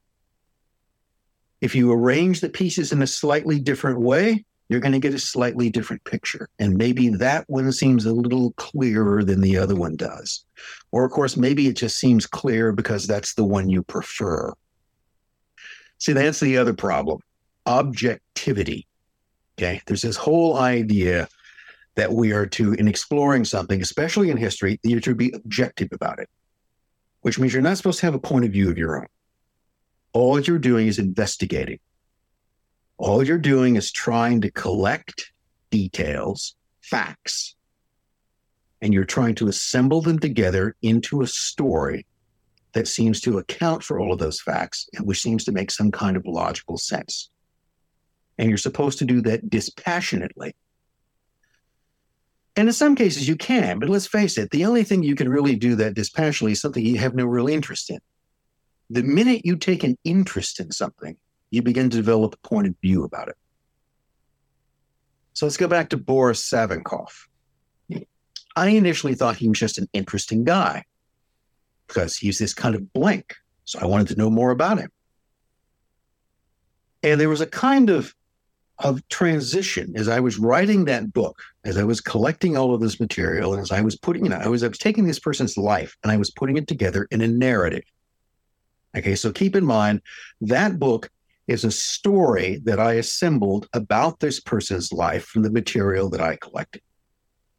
So initially, I thought that he was interesting. I even thought that, you know, maybe he was kind of vaguely heroic because he seemed to be kind of interesting. But then the more you begin to know about him, the more I began to realize that uh, Savinkov, in some ways, was just kind of a megalomaniac and an asshole. All right, you know, he's and, and you you could then be all the faults would come through, and and so you know somewhere by the middle section of the book, I'd gone from you know a kind of you know early quasi hero worship to thoroughly disliking him, and you know just that this is not a good person at all. But then, by the time I got to the end of it, I'd reached a point of a kind of sympathy. You know, not really viewing him as heroic nor as villainous, but just as what else? As a flawed human being. A man who had all kinds of ideas and ambitions that he never really quite lived up to. Um, someone who could justify doing all kinds of disreputable and dishonest things if he thought it served his own particular selfish interests, which made him distinct from who? And so in the end of it, I thought this was a guy that, you know, the, the way that he ends his life is that having spent years as this, you know, center of anti-Bolshevik intrigues, what does he do in 1924 with Sidney Reilly's encouragement and help, by the way? He surrenders to the Bolsheviks. He goes to Moscow. He gives himself up and he goes on trial and spills his guts about all of his connections, about all the foreign governments he had dealt with, all of the French and British money he had taken, all of the other Russians uh, involved in the opposition who had been part of it. He turned, and, and that really was the thing. That meant that everyone in the Russian anti communist opposition hated him after that because he turned on them. And he did. And what did he get out of that? Uh, he got a death sentence, you know, which certainly under Soviet law deserved. I mean, there wasn't any doubt about that. But they suspended his death sentence, and he thought he was going to spend a few years in prison, and then he would get out and he would go to work for the communists. And then some months later, he probably not accidentally fell out of his prison cell window. Mine's a After he served his purpose, he was whacked. I mean, I think it's pretty clear Yeah. that he was killed. Yeah. Um, but it comes into all kinds of. But that's you know the the. But it's one of those things where I don't completely leave out the possibility that he simply killed himself. Because there was one person who I think who knew him pretty well, and it's always stuck with me. He goes that, you know, Savinkov essentially ended his life because it became unbearably dishonorable. He just couldn't figure. This was a person who believed that he, he couldn't figure out how to live with himself anymore. And I'm not sure, even if I don't think that he jumped out of the window, which I really don't think he did, I think that he knew when he went back and gave himself up that it was a kind of suicide. I, I don't think at that point he believed that he, because he didn't know whether they were going to shoot him right away or not. But it was a way of sort of, uh, you know, ending his life on this, on some terms that were maybe acceptable to him. But I think you can go through this whole sort of thing. Uh, to me, Sidney Reilly is, is still a kind of enigma. I've never been able to get a clear read on him. He's he's very very guarded, a person whose whose real personality is completely occulted from everybody around him. Crowley, on the other hand, I think is more kind of open book. You know, Crowley again is a kind of brilliant asshole. Um, he was a guy with, I think, real spiritual ambition. But here's the, the question about Crowley. Well, I know we're going back to him again. Is whether Crowley's occultism was just, uh, you know, it was I don't know. Simply put, it was just some sort of weird bullshit he did to get chicks. Okay, was that it? All right, or to get attention? Was it just something that? Was it his gimmick? Was it a con? That's that's part of what it was. It just a con? All of this stuff, a con. On a certain level, I think it was, but not entirely. I think it was I think it was about Crowley that somebody said that, well, you know, I think he's mostly a fake, but not totally a fake. I think he even felt that way about himself at some point. I don't think he knew how much was real and how much was it. You you can see this in, in his writings where at certain times he'll go on like, you know, I don't know why the secret chiefs did this to me. And what happened to him I would argue, and people go, this is just my view, is that early on, maybe it was in 1904, maybe it was at various times, he had what we call a a a spiritual experience. You know, something otherworldly, something that was otherwise unexplainable, reached out and touched him. You know, this type of thing where people become aware that there really is this other world out there there are more things in heaven and earth than I dreamed of existing before. But the thing about those is that they come and they mess with you and then they go away. And I suspect that in some way, Crowley spent the rest of his life chasing that high. That he knew it was there. He knew he'd had some kind of contact. He knew that that was real, but he could never get it to happen again in exactly the same way. And that, in some ways, probably drove him to everything that he did and everything that he became. Absolutely. It's it's very odd, you know, when you look at uh, these figures like Sidney Reilly and Aleister Crowley and Boris Savinkov. But uh, on the point of conspiracy theory, I feel like I interjected earlier uh, as you were making a point about how conspiracy thinking can go awry. And I agree, you know, as a host of one of these podcasts, I've certainly hosted some people that are far less reasonable than you certainly are. And uh and yeah, you know, we like to keep an open mind, but I certainly don't encourage people to uh, take wild assumptions or or carry biases into their research. And and one of these questions I guess that spurred in my mind is do you think I guess, you know, forensic research of this sort of thing is even possible. I mean, the nature of secret societies implies, you know, leaving little to no trace, especially when you consider some of the espionage and parapolitical aspects. I mean, uh, with a group like Skull and Bones, you know, through Anthony Sutton, they were able to get a lot of the names of people who were a part of it for uh, many generations, but still to to trace back, you know, where they you know origin from is, is difficult. And i wonder if you think it, it's even worth uh, worth venturing to do because you know to that point like you look into that fog and and you almost uh, risk seeing into it what you want to see rather than what's there because it's so murky as you you've said. And I, I really take what you, you said to heart. I mean I should as a as a historian you you definitely have uh, the pedigree to say such a thing you know the way you describe history as, as this sort of murky thing it, it definitely uh, it, it can be seen from a naive perspective that oh well that's because there's these powers that be that are erasing history when really it seems just a circumstantial uh, effect of human consciousness and human reality rather. Uh, is that sort of taking what you're saying and summarizing it or am i off? Well, I think I think trying to understand with perfect clarity anything that happened in the past, the remote past being much more difficult than the recent, is really is virtually impossible. Because you can never be sure that you're Tyler, right? You can only come up with a kind of plausible explanation. You ought ideally to develop that theory from a position of complete objectivity, but the point is you you're not completely objective. If you're interested in the topic, you're no longer objective and you're going to, you know, there's going to be something you're going to prefer. What you have to do is acknowledge that. Okay, you have to be one of the best things advice I can give is that don't believe your own bullshit. You can tell other people, you can try to convince other people of it, but that doesn't mean you should ever start believing it. Because once you do that, well, you're lost.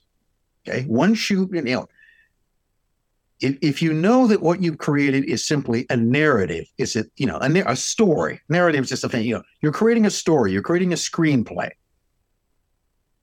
And it, it's one of those things that that purports to explain in whole and in part some kind of historical event or process.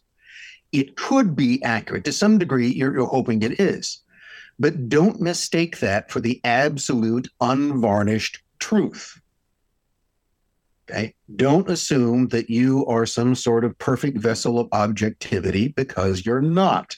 Okay. Don't believe your own bullshit and you have to remind yourself that there's always that there's always the things that are kind of of pushing you towards that that kind of level. So um you know i don't think perfect historical clarity is possible because it never existed. There was never anything. There was never any moment that's recorded.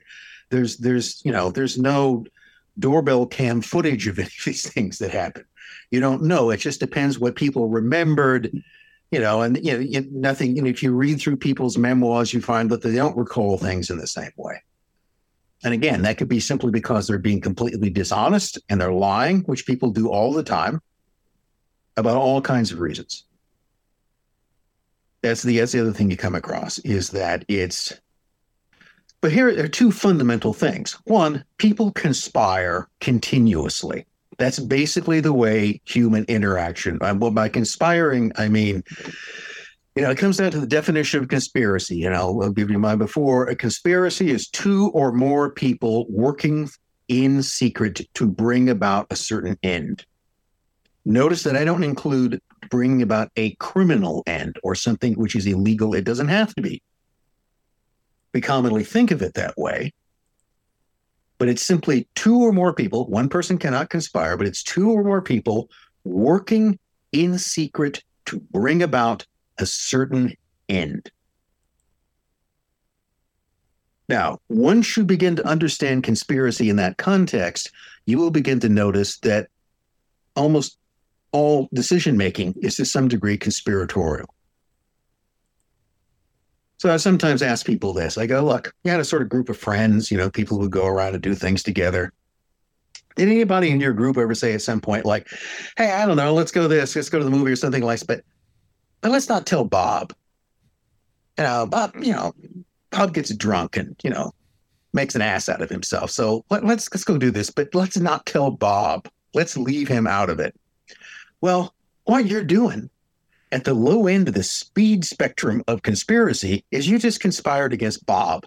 He'll never know. that all of you went there without him, or even necessarily why you decided that. What you, you know, he's your friend, but you know, you, you think he's an asshole that tends to drink too much, and you didn't want to bring him along. So you conspired together to bring about a certain end in which Bob would not be there. I just translate that into everything that people do with each other. And it's, you know, the deals that somebody makes. So, you know, again, we got this this committee. They can't reach a decision. Well, maybe a couple of people get together, three of them out of that committee of 16, and they meet separately and go, look, we got to work out some kind of a deal here. So this is what we won't talk to the other 13 who are involved, but we'll just kind of work it out among ourselves and then, you know, and then sell it to them. Well, you're conspiring. Okay. You're working together in secret, not openly, to bring about a certain end. So that's really conspiracy. It's just the way that people work. It's the way the world actually is. It's all the backroom deals that have ever been made by all of the politicians in the beginning of time. And that's the real world. Except you never know exactly what was decided. You only see the results of that. And the other thing that compounds this further is the human capacity not simply to be mistaken, but to deliberately lie about things. Now, we all like to think of ourselves as being truthful, and for the most part, we are. But to be perfectly honest, if you ask me, and I will give details, have I ever told a lie knowingly? Yeah. yes, I have. And and why would I do that? Keep myself from getting into trouble. There you go. All right. Because the lie served my interests better than the truth. That's generally what it comes down to.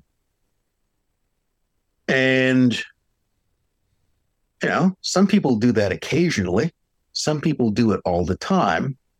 Everybody does it on occasion.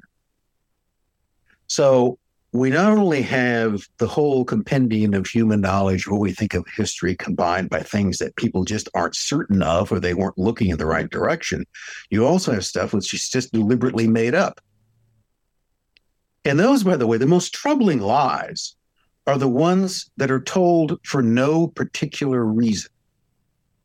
Yeah, what we tend to call sort of pathological lies, the lies that serve no particular agenda other than they just further muddy the waters on things. You know, people who lie, who, you know, tell some falsehood just because they can, just for that mysterious reason of messing with people. Well, and and on that note, you know, when it comes to people in the position that I might find myself in, or you find yourself in when you're researching for one of your many books you've written or articles or classes you've taught, you know, do we run the risk of, if we're not careful, uh, adding energy to a lie, let's say, about, you know, in conspiracy theories, there's plenty of theories that are very tantalizing that have no evidence, but they seem to manifest themselves over time. I mean, there's a lot of talk about this in the Fortean community of, you know, certain entities being actually a creation of human imagination in a sort of uh, observer effect sort of notion. Um, idea. yeah, yeah, and and I wonder if you think that this is employed by maybe groups like the Discordians to sort of sow conspiracy thinking into culture for a, a certain purpose. I mean, there's a lot of talk about certain groups uh, that you know you mentioned bob which i think is funny because there's the whole church of bob you know and there's a number of others yeah, the Church of Subgenius. That's there, and I've inv- I've uh, interviewed Ivan Stang, one of the founders of that. And he's quite a character, and he's not afraid to come on the podcast and just tell us a whole a whole load of bullshit. And that's exactly what happened. So, Well, you know, it's when I first encountered it, probably like in the 80s or something, I encountered the Church of the Subgenius. I couldn't tell whether this was, are, are these serious? I mean, is this, are these, you know, I mean, not that this is real, but are they serious or is this a joke? And, you know, yeah, I guess we could say mostly a joke, but at some point it becomes, you know, the old saying is that if you play a role long enough, the role begins to play you you you become something that that if you begin to assume and think about something in a certain way it's a a, a kind a really sort of spooky question that lurks behind much of what you were talking about, and I think in these things, is to what degree humans actually have the ability individually and collectively to shape their own reality. You know, it's this manifesting thing, right? You hear this all the time. Manifest prosperity, manifest success.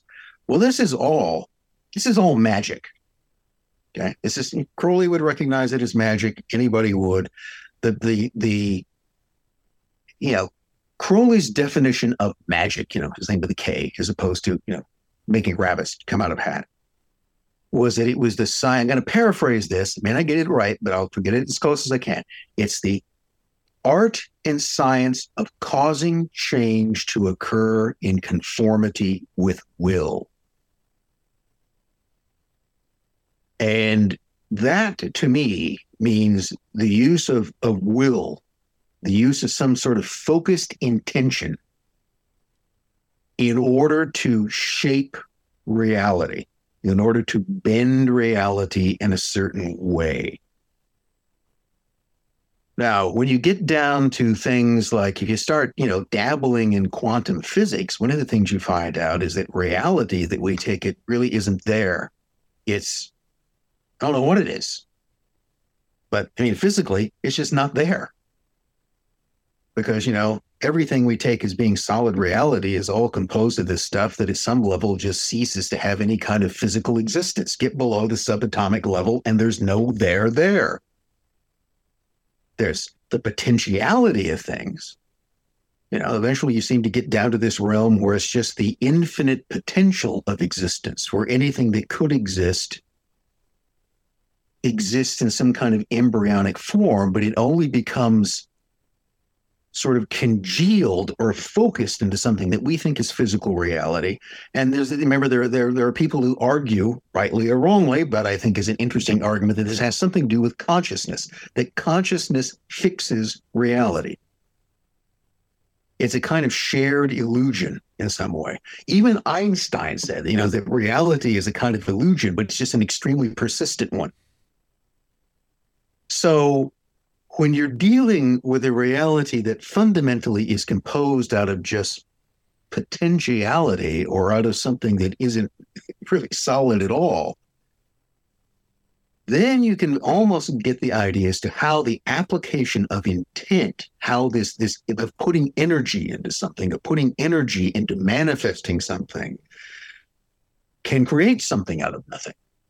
Because reality itself is literally something out of nothing. Right. You know, there is no solid matter anywhere at a certain level, and yet it exists on some other level.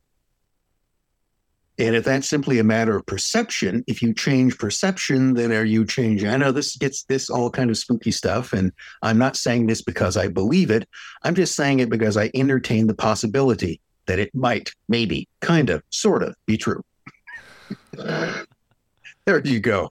Yeah, no, Yeah. it's definitely interesting to to consider this, and you know, you have to wonder about another idea that seems to fit into what you just said, uh, particularly about the human mind wanting to fit things into a narrative. This uh, millenarism that has pervaded since well the middle ages. I'm sure it existed before that but it seems to have blossomed in america and now it has a, a iteration in the sort of evangelical churches who think that doomsday is on the horizon jehovah's witnesses and all the others. But it seems that this idea uh, is implemented within uh, the fabric of America to a certain extent, and and even the um, the apocalyptic notion, right? It, it seems to be one of the oldest conspiracy theories that uh, people are familiar with. I mean, what do you think of of this propensity for the human mind to to be attracted to this idea of a doomsday or or the end of the world? Do you think it's purely religious, religion, dogmatic, or do you think there's something about that overall concept that we're kind of discussing here that fits into that? Well, you know, even within our relatively short human lifespans, one of the things that we see is that nothing stays the same. Everything ends. Right? People die, pets die. You know, that's one of the first places for people come across with it, you know? You know, you have a pet, you know, you're gonna outlive the dog if you're lucky. And you don't have to be that lucky to do it. And probably the next one, and the next one, and the next one. And you, and you see it, it's it's this constant state of mutation. It's it's it's never still. It's it's never the same. And you know, I mean, again, I can certainly think. Um, uh, I'm not that ancient, but I'm old enough to have seen things. A lot of things change. Did they change for the better? Sometimes, but in equal number of cases, no, they didn't. They just changed. So, but it's, it's always this kind of state of flux. And, you know, and, and the world, I mean, you know, the physical world will at some point end. Okay. This planet won't always be here. At some point, it's going to be blown into atoms or something's going to happen. You know, hopefully that won't be really soon, but it could be. You know, I mean, you know, if they tell you that the sun's going to last for what? I don't know, another couple of, you know, few billion years, they don't know. Okay. No one has ever observed the life cycle of a sun, have they? No human beings ever lived that long. We don't know. We're just making stuff up, really. I mean, we're kind of figuring that, well, the sun's made out of this much hydrogen and it's burning it at this rate, we think. And so it should it should burn out this long. Could go out tomorrow. Because it just could. Now, it probably won't, but it could. And it's you know, the, the other thing is that we're we're much less certain about things than we think we are. Because, you know, that's that but this but this the reason why I think we constantly want these narratives that explain things. You know, e- even if the narrative is that well, you know, it's it's going to be Christ will return, and then there'll be a thou he'll reign for a thousand years, and then we'll just you know break the whole thing down. All right, then the dead will rise, and everybody will be judged. You go to hell, you go live in heaven forever. Okay, why are we doing that now? Okay, what's the point of all of this prequel if that's what we're going to get to? Let's just cut to the chase, right? Um, you know, I mean, most of it doesn't really make a whole lot of sense, but it gives you something to kind of look forward to, and, and it gives a kind of beginning and an end to it. Because if you don't have those kinds of narratives, whatever they may be, what do you have? Nothing. You just don't know. I mean, and it's in some way, you know, without trying to be too bleak about it, it's a situation. Look, we're born into this world that we really don't understand, and we'll never figure it out. It's a mystery. There's nothing more mysterious than the reason around existence, or even why we're self-conscious enough to wonder about it. What's the point of that? I mean, think of it this way: Why torture yourself with the knowledge of your own mortality? What does that do in some way? But that that's that's constantly what sort of of drives human beings in some way. Because unless we make up some story we're just in this like this this gigantic machine. And the other thing is that if you observe this gigantic machine you know nature nature is not kind it's it's beautiful and it's wonderful, all these things, but it's a slaughterhouse. It destroys everything. Life lives on death. Every point you do it, life lives on death. There must be the constant destruction of other living things. Even if you're a vegan, there has to be the constant destruction of other living things to sustain the rest of them and everything is temporary and you know nature just doesn't really give a shit about any of us as far as i could see. And yet it gives enough shit that we're sort of here. So see that's that to me is is the huge sort of mystery of this thing. Is that you're just you know so you you better make up some sort of story as to how this works. Or otherwise you're just sort of caught in this beautiful tornado which eventually will just consume you. And there's nothing that you can do about it. Or you develop the other idea and you just, yeah, don't worry about it. Maybe that's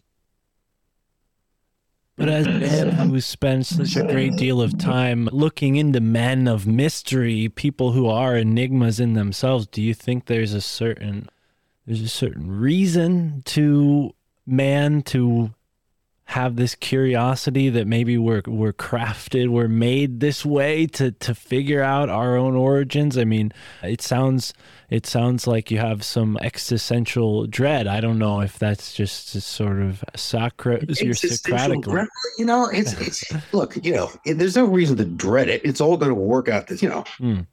I mean, look, you'll figure it out eventually. You want to know if there's a God? Well, you'll find out, when, or you won't. but the other type of thing Right. is you don't. I mean, there was there was another friend of mine who said, "No, no. What I think it is, it's just this continual series of incarnations at different points in times, and he never just explained to you. Wow. Nobody ever tells you the truth. And see, that's the type of thing that, you know, if there are, and I, you know, I, I give it a high level of probability that there are forms of active intelligence other than what exists inside human beings roaming around in this world. That there's a lot of things that are sort of actively alive. And, and they lie to us as well. I mean, you know, it's like the whole, you know, the, the whole story, the, the, the double narratives you can come up about, about the whole Garden of Eden story, which, you know, sounds pretty much like a story to me. But there are two ways to read that, right? One is that, you know, God created Adam and then Eve and put them in the garden and goes, okay, here's this garden, you get all this stuff, but you can't eat from this tree and don't eat from that tree. Okay. I could have just not put the trees there. Okay. Okay. But that would be too simple. I'm going to put them here. And then, furthermore, I'm going to point them out to you and tell them that you're not supposed to do this. Um, so, one argument about that is that that was a test to see whether or not Adam and Eve had true free will. Because to have true free will, you must be able to disobey. Now, apply that to things like AI. Any artificial intelligence which cannot disobey its programming is not true artificial intelligence. It must be able to do that. But man, give it that power. you don't want that to happen, or it mm-hmm. will do what it wants to do. So there's one thing. It was all sort of a test to see whether or not they would disobey because they were supposed to disobey to prove that they were actually autonomous beings, but then they get punished for it. Go figure. But the, and of course, and, and the serpent who is tempting them, apparently with God's full knowledge and acceptance, is the serpent, which gives snakes a bad name. But then you can flip that story around and you take this sort of Gnostic version. Because no, that's the serpent is the one who's telling them the truth. And instead, it's the Elohim, it's God or the they that constantly talk. And you, you know, if you read through Genesis, it's right there. You know, well, you know, man has has eaten from the, the tree of knowledge and probably learned too much. And we must not let them eat from the tree of life. Why? Because if they do so, they will obtain immortality and become like us. So we have to stop that. We have to thwart them in that desire. We have to condemn them to a constant succession of short, unsatisfactory lifespans rather than letting them become like us, which why did you make them to begin with? But anyway. So is the serpent the hero of the story? The one that was telling Adam and Eve the truth from the beginning. That this game is rigged against you, that you can become like your masters and your creators if you attain this knowledge or eat that particular fruit, whether it's and and you know the one who is leading the he's the good guy or he's the evil guy. Which is it? Because both those stories work. Both of them make a perfectly good screenplay. But they cannot both be true. Wonderfully put. I agree with your opinion that this is sort of the fun of, of unraveling these mysteries. And I've heard you talk about this on another show where you made the analogy of it being like a puzzle piece, uh, but instead of having an image to work with and corner pieces to sort of frame it, the, the jigsaw puzzle that is history seems to be endless and you never quite figure out where it meets you or Or where it ends. forever, and you don't know what it's a picture of. Right. It keeps changing as it goes through. Furthermore, the puzzle pieces sometimes seem to change their shapes. and can be fit into different places. That's the other thing. I think it fits here, but it can also fit here. And both of them make a kind of picture. So which one do you prefer? Right. But I mean, to me, this is what one, it's just the basic reality that you can't change. So there's no reason to get pissed off about it or to spend too much time in existential dread because I don't know what that's going to get you. Right. Um, you know, I think Warren Zevon had it right. Enjoy every sandwich. Enjoy, you know, there are all kinds of pleasurable things in existence along with unpleasant ones. So, you know, try to avoid the unpleasant ones as much as possible or take them in stride and get as much enjoyment as you can. And always remain curious and never think that you know everything. Absolutely. Yeah, that's great advice. And, you know, I hope that uh, you'll join us on a future episode. But today, you know, we're going to wrap up. I've already taken up more than you you uh, elected to join me. And, and I want to ask you before you go obviously, folks can check out your previous six books and the, the classes that are available through the great courses. But do you have any books that you're working on currently or anything on the pi- horizon to come out soon? What, what are your thoughts on the future? Well, uh, let me give a brief, you know, um, blatant uh, pitch for for the great courses. Um, I've got three different courses or series or programs, as they call them now, with great, which is also called Wondrium. So that they're kind of changing their corporate name. So the great courses is still the great courses, but it's also Wondrium, W O N D R I U M. Uh, so there's the Real History Secret Societies. There's Crimes of the Centuries, which is a 12 episode series, which looks mostly at historical murders, assassinations, conspiracy a go go in that one. Um, and also things that just can't be explained because in some cases you're looking, you know, what's what's the motivation for this murder? Some cases you just never know. Uh, and then the most recent one that came out this fall is Secrets of the Occult, which is 24 episodes, which is kind of, I don't know, an introduction to occultism and you know making reality to conform to your own selfish wishes i guess. But um, um and i also appear in a couple of other great courses or wondrium limited series along with some other people. One on the secrets of espionage which is just kind of a primer to espionage. Uh, and the other is a thing called um, it's a course on forensics, uh, sort of decoding murder. I think it's called, but you could you could find that on there.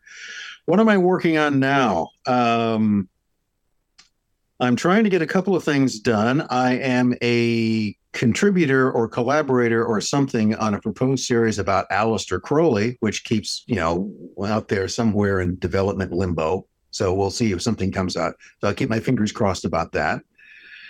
Um, couple of other sort of TV ideas. Uh, the, the one that I'm actually the, the most kind of committed to. So if anybody's out there interested in producing this, let me know.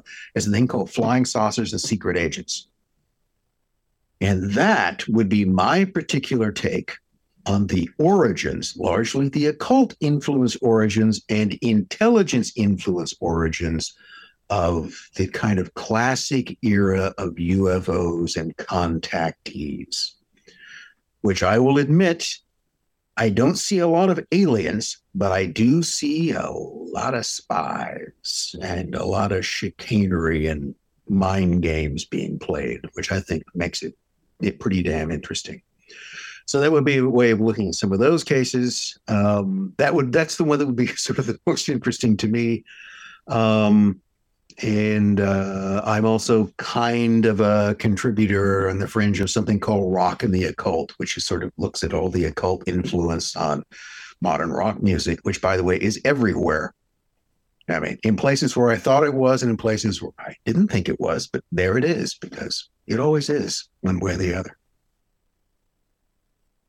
This has been so fantastic. I really want to thank you for joining me here and uh, for your second time on the show. We covered It's my pleasure to be on anytime. covered so much. So please, uh, you're welcome back anytime. I will be in touch. And for folks listening, please do go support Dr. Spence here with his great courses at Wondrium. And of course, he's got many books that are available. Is there a website that you prefer people buy it from, or is Amazon all right? Amazon, yeah, that's the Right. simplest one to go to. I think on. they they'll all be available there. Right on. The Savinkov book, I have to say, is long, long ago out of print. Hmm. And if it is available, it seems to be only available for a price that I would never pay for it. I only wish I had like 20 copies, which I don't have. I have one. Hmm. That's the only thing I have of that. Are there any PDFs available for that? Uh, no, you know, no, and there aren't even the original technicals from the. It was all done by a uh, well, by Columbia University Press, but by a small imprint of that called Eastern European Monographs. And I actually tried to get a hold of, you know, the the the, the typeset version, and that seems to have just been long gone. Right. So the closest that I have is that I have the original typewritten manuscript. Huh. But that's as much as I can close as I can get to the to the original in that. Um, but it is, you know, it's one of those things that, you know, it's funny to look at a book. I wrote that about 1990 and uh you know, I was actually rereading it not that long ago. And, you know, you never know what to think of your own stuff when you reread it. And I'm sort of reading through this going, you know, isn't that bad? I thought it was going to be worse than it was. And it was, you know, it, it is, I know it, it sounds very egotistical, but it's not quite the way I mean it. But it's just, you know, it's interesting to read your own stuff after the time is sort of gone that you've forgotten. There's this difference between reading something you've just written, which is always, I mean, that, that's where all the typos creep in because you're, you know, you fill in the things that aren't there. And then to to read it, you know, 30 years, 35 years later, and you sort of realize that, eh, you know, it actually makes sense.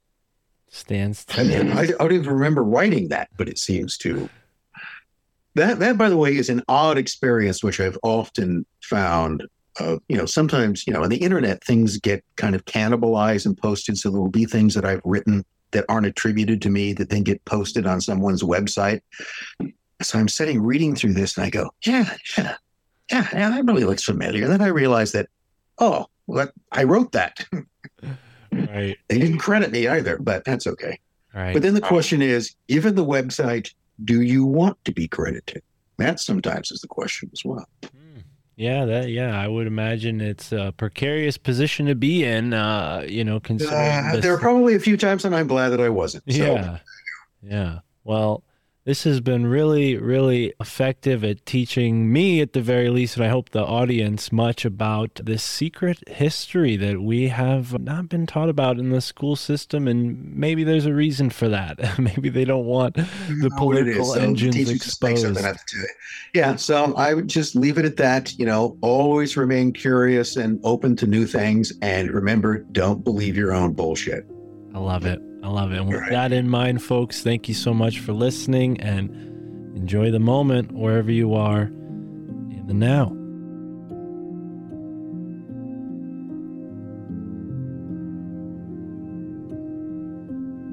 All right, ladies and gentlemen, thank you so much for being here. Thank you for tuning in to this excellent episode with Dr. Richard Spence, and it's a pleasure to have him back on the show. One of my favorite guests that I've had on this show, and it's really cool to have had two conversations with him. I look forward to the next. Uh, for those who may be hearing about him or from him for the first time, I definitely encourage you to check out his Secret Agent 666 uh, on Aleister Crowley. It totally puts him in a different perspective. Um, Wall Street and the Russian Revolution is also very important. Understanding what's going on right now in the world seems like we may be heading towards World War III, depending on who you listen to. That's why I try to stay unplugged from the news. And this was sort of a historical venture into Russia. But all of this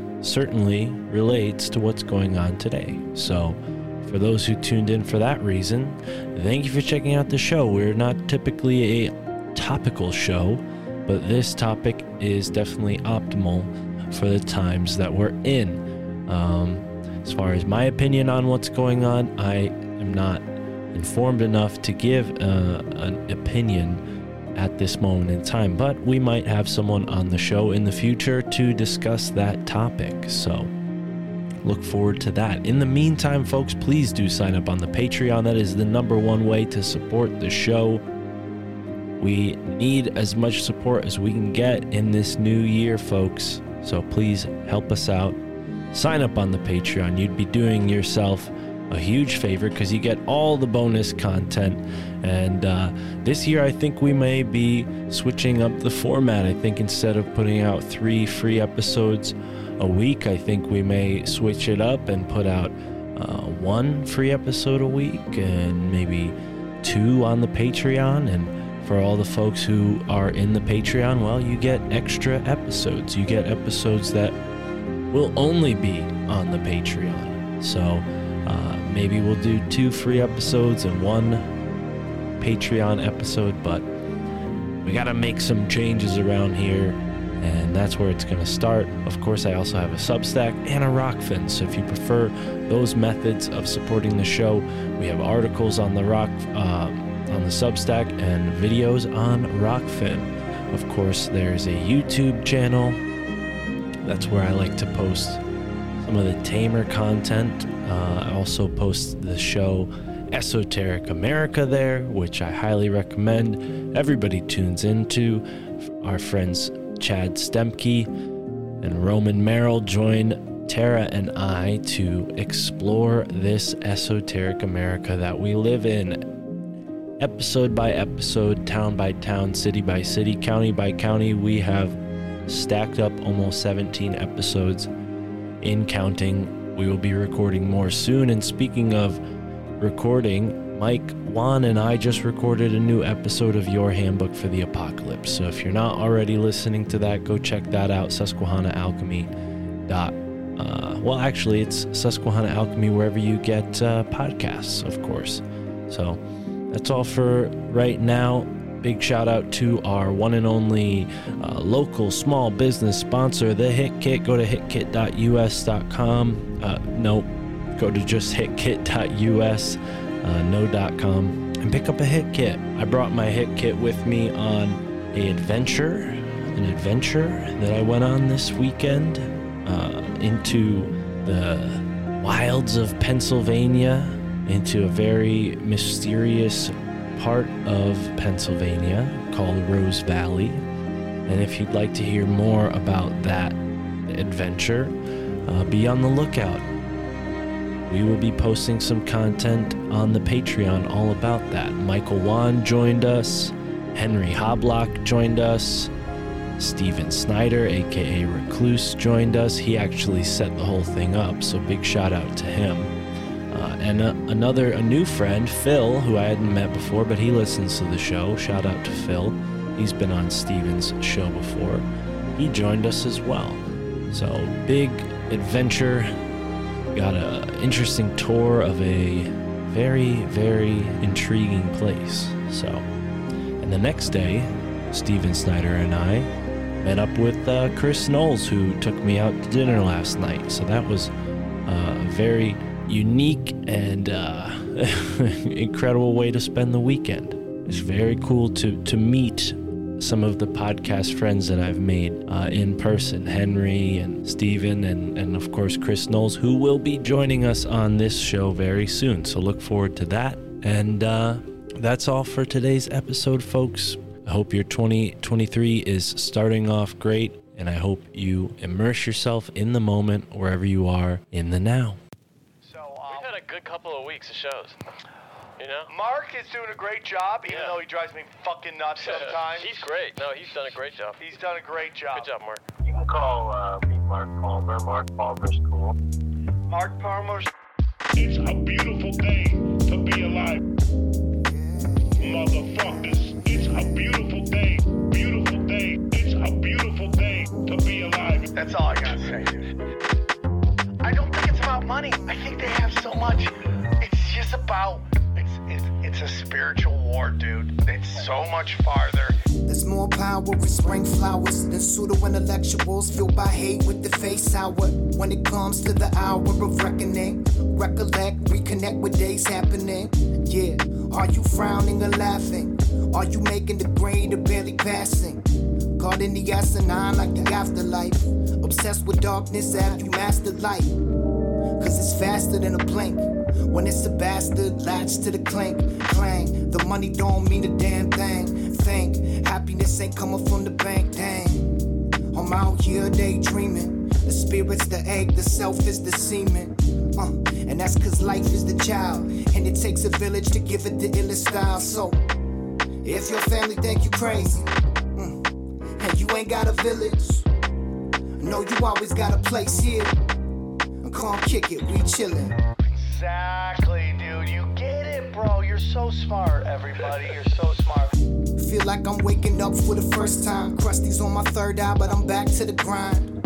Pop the blinds open, let the sun shine. Feel it on my skin like it's been sometimes. Sometimes depression got me flaking like Sisyphus. Others got me messing with mania like Icarus. And meditation helps with the sickness. Some say it's human condition, but it just isn't. There's more power in spring flowers. The circular thoughts that leave the mind devoured. Blurred lines between reality and fiction. And some politicians get dirtier than dishes. But for a minute, just forget about the government. I'm looking at you and I and where the love went. Cause we don't need a fucking village full of cynics. Need a family to foster a life worth living if it isn't. And your family think you crazy. Yeah. And you ain't got a village. I know you always got a place here. Mm. Come kick it, we chillin', yeah. I'm a conspiracy boy. Motherfuckers, mother, motherfuckers, I'm a conspiracy boy. motherfuckers, mother, motherfuckers. I'm a psychic. I'm a prophet, bro. Why, why are you questioning that? Yeah, yeah, yeah. It's a beautiful day. Yeah, yeah, yeah. Beautiful, beautiful day. I never trust a dude in a sweater. That's all I gotta say, dude. Mark Palmer's cool. How are you, brother?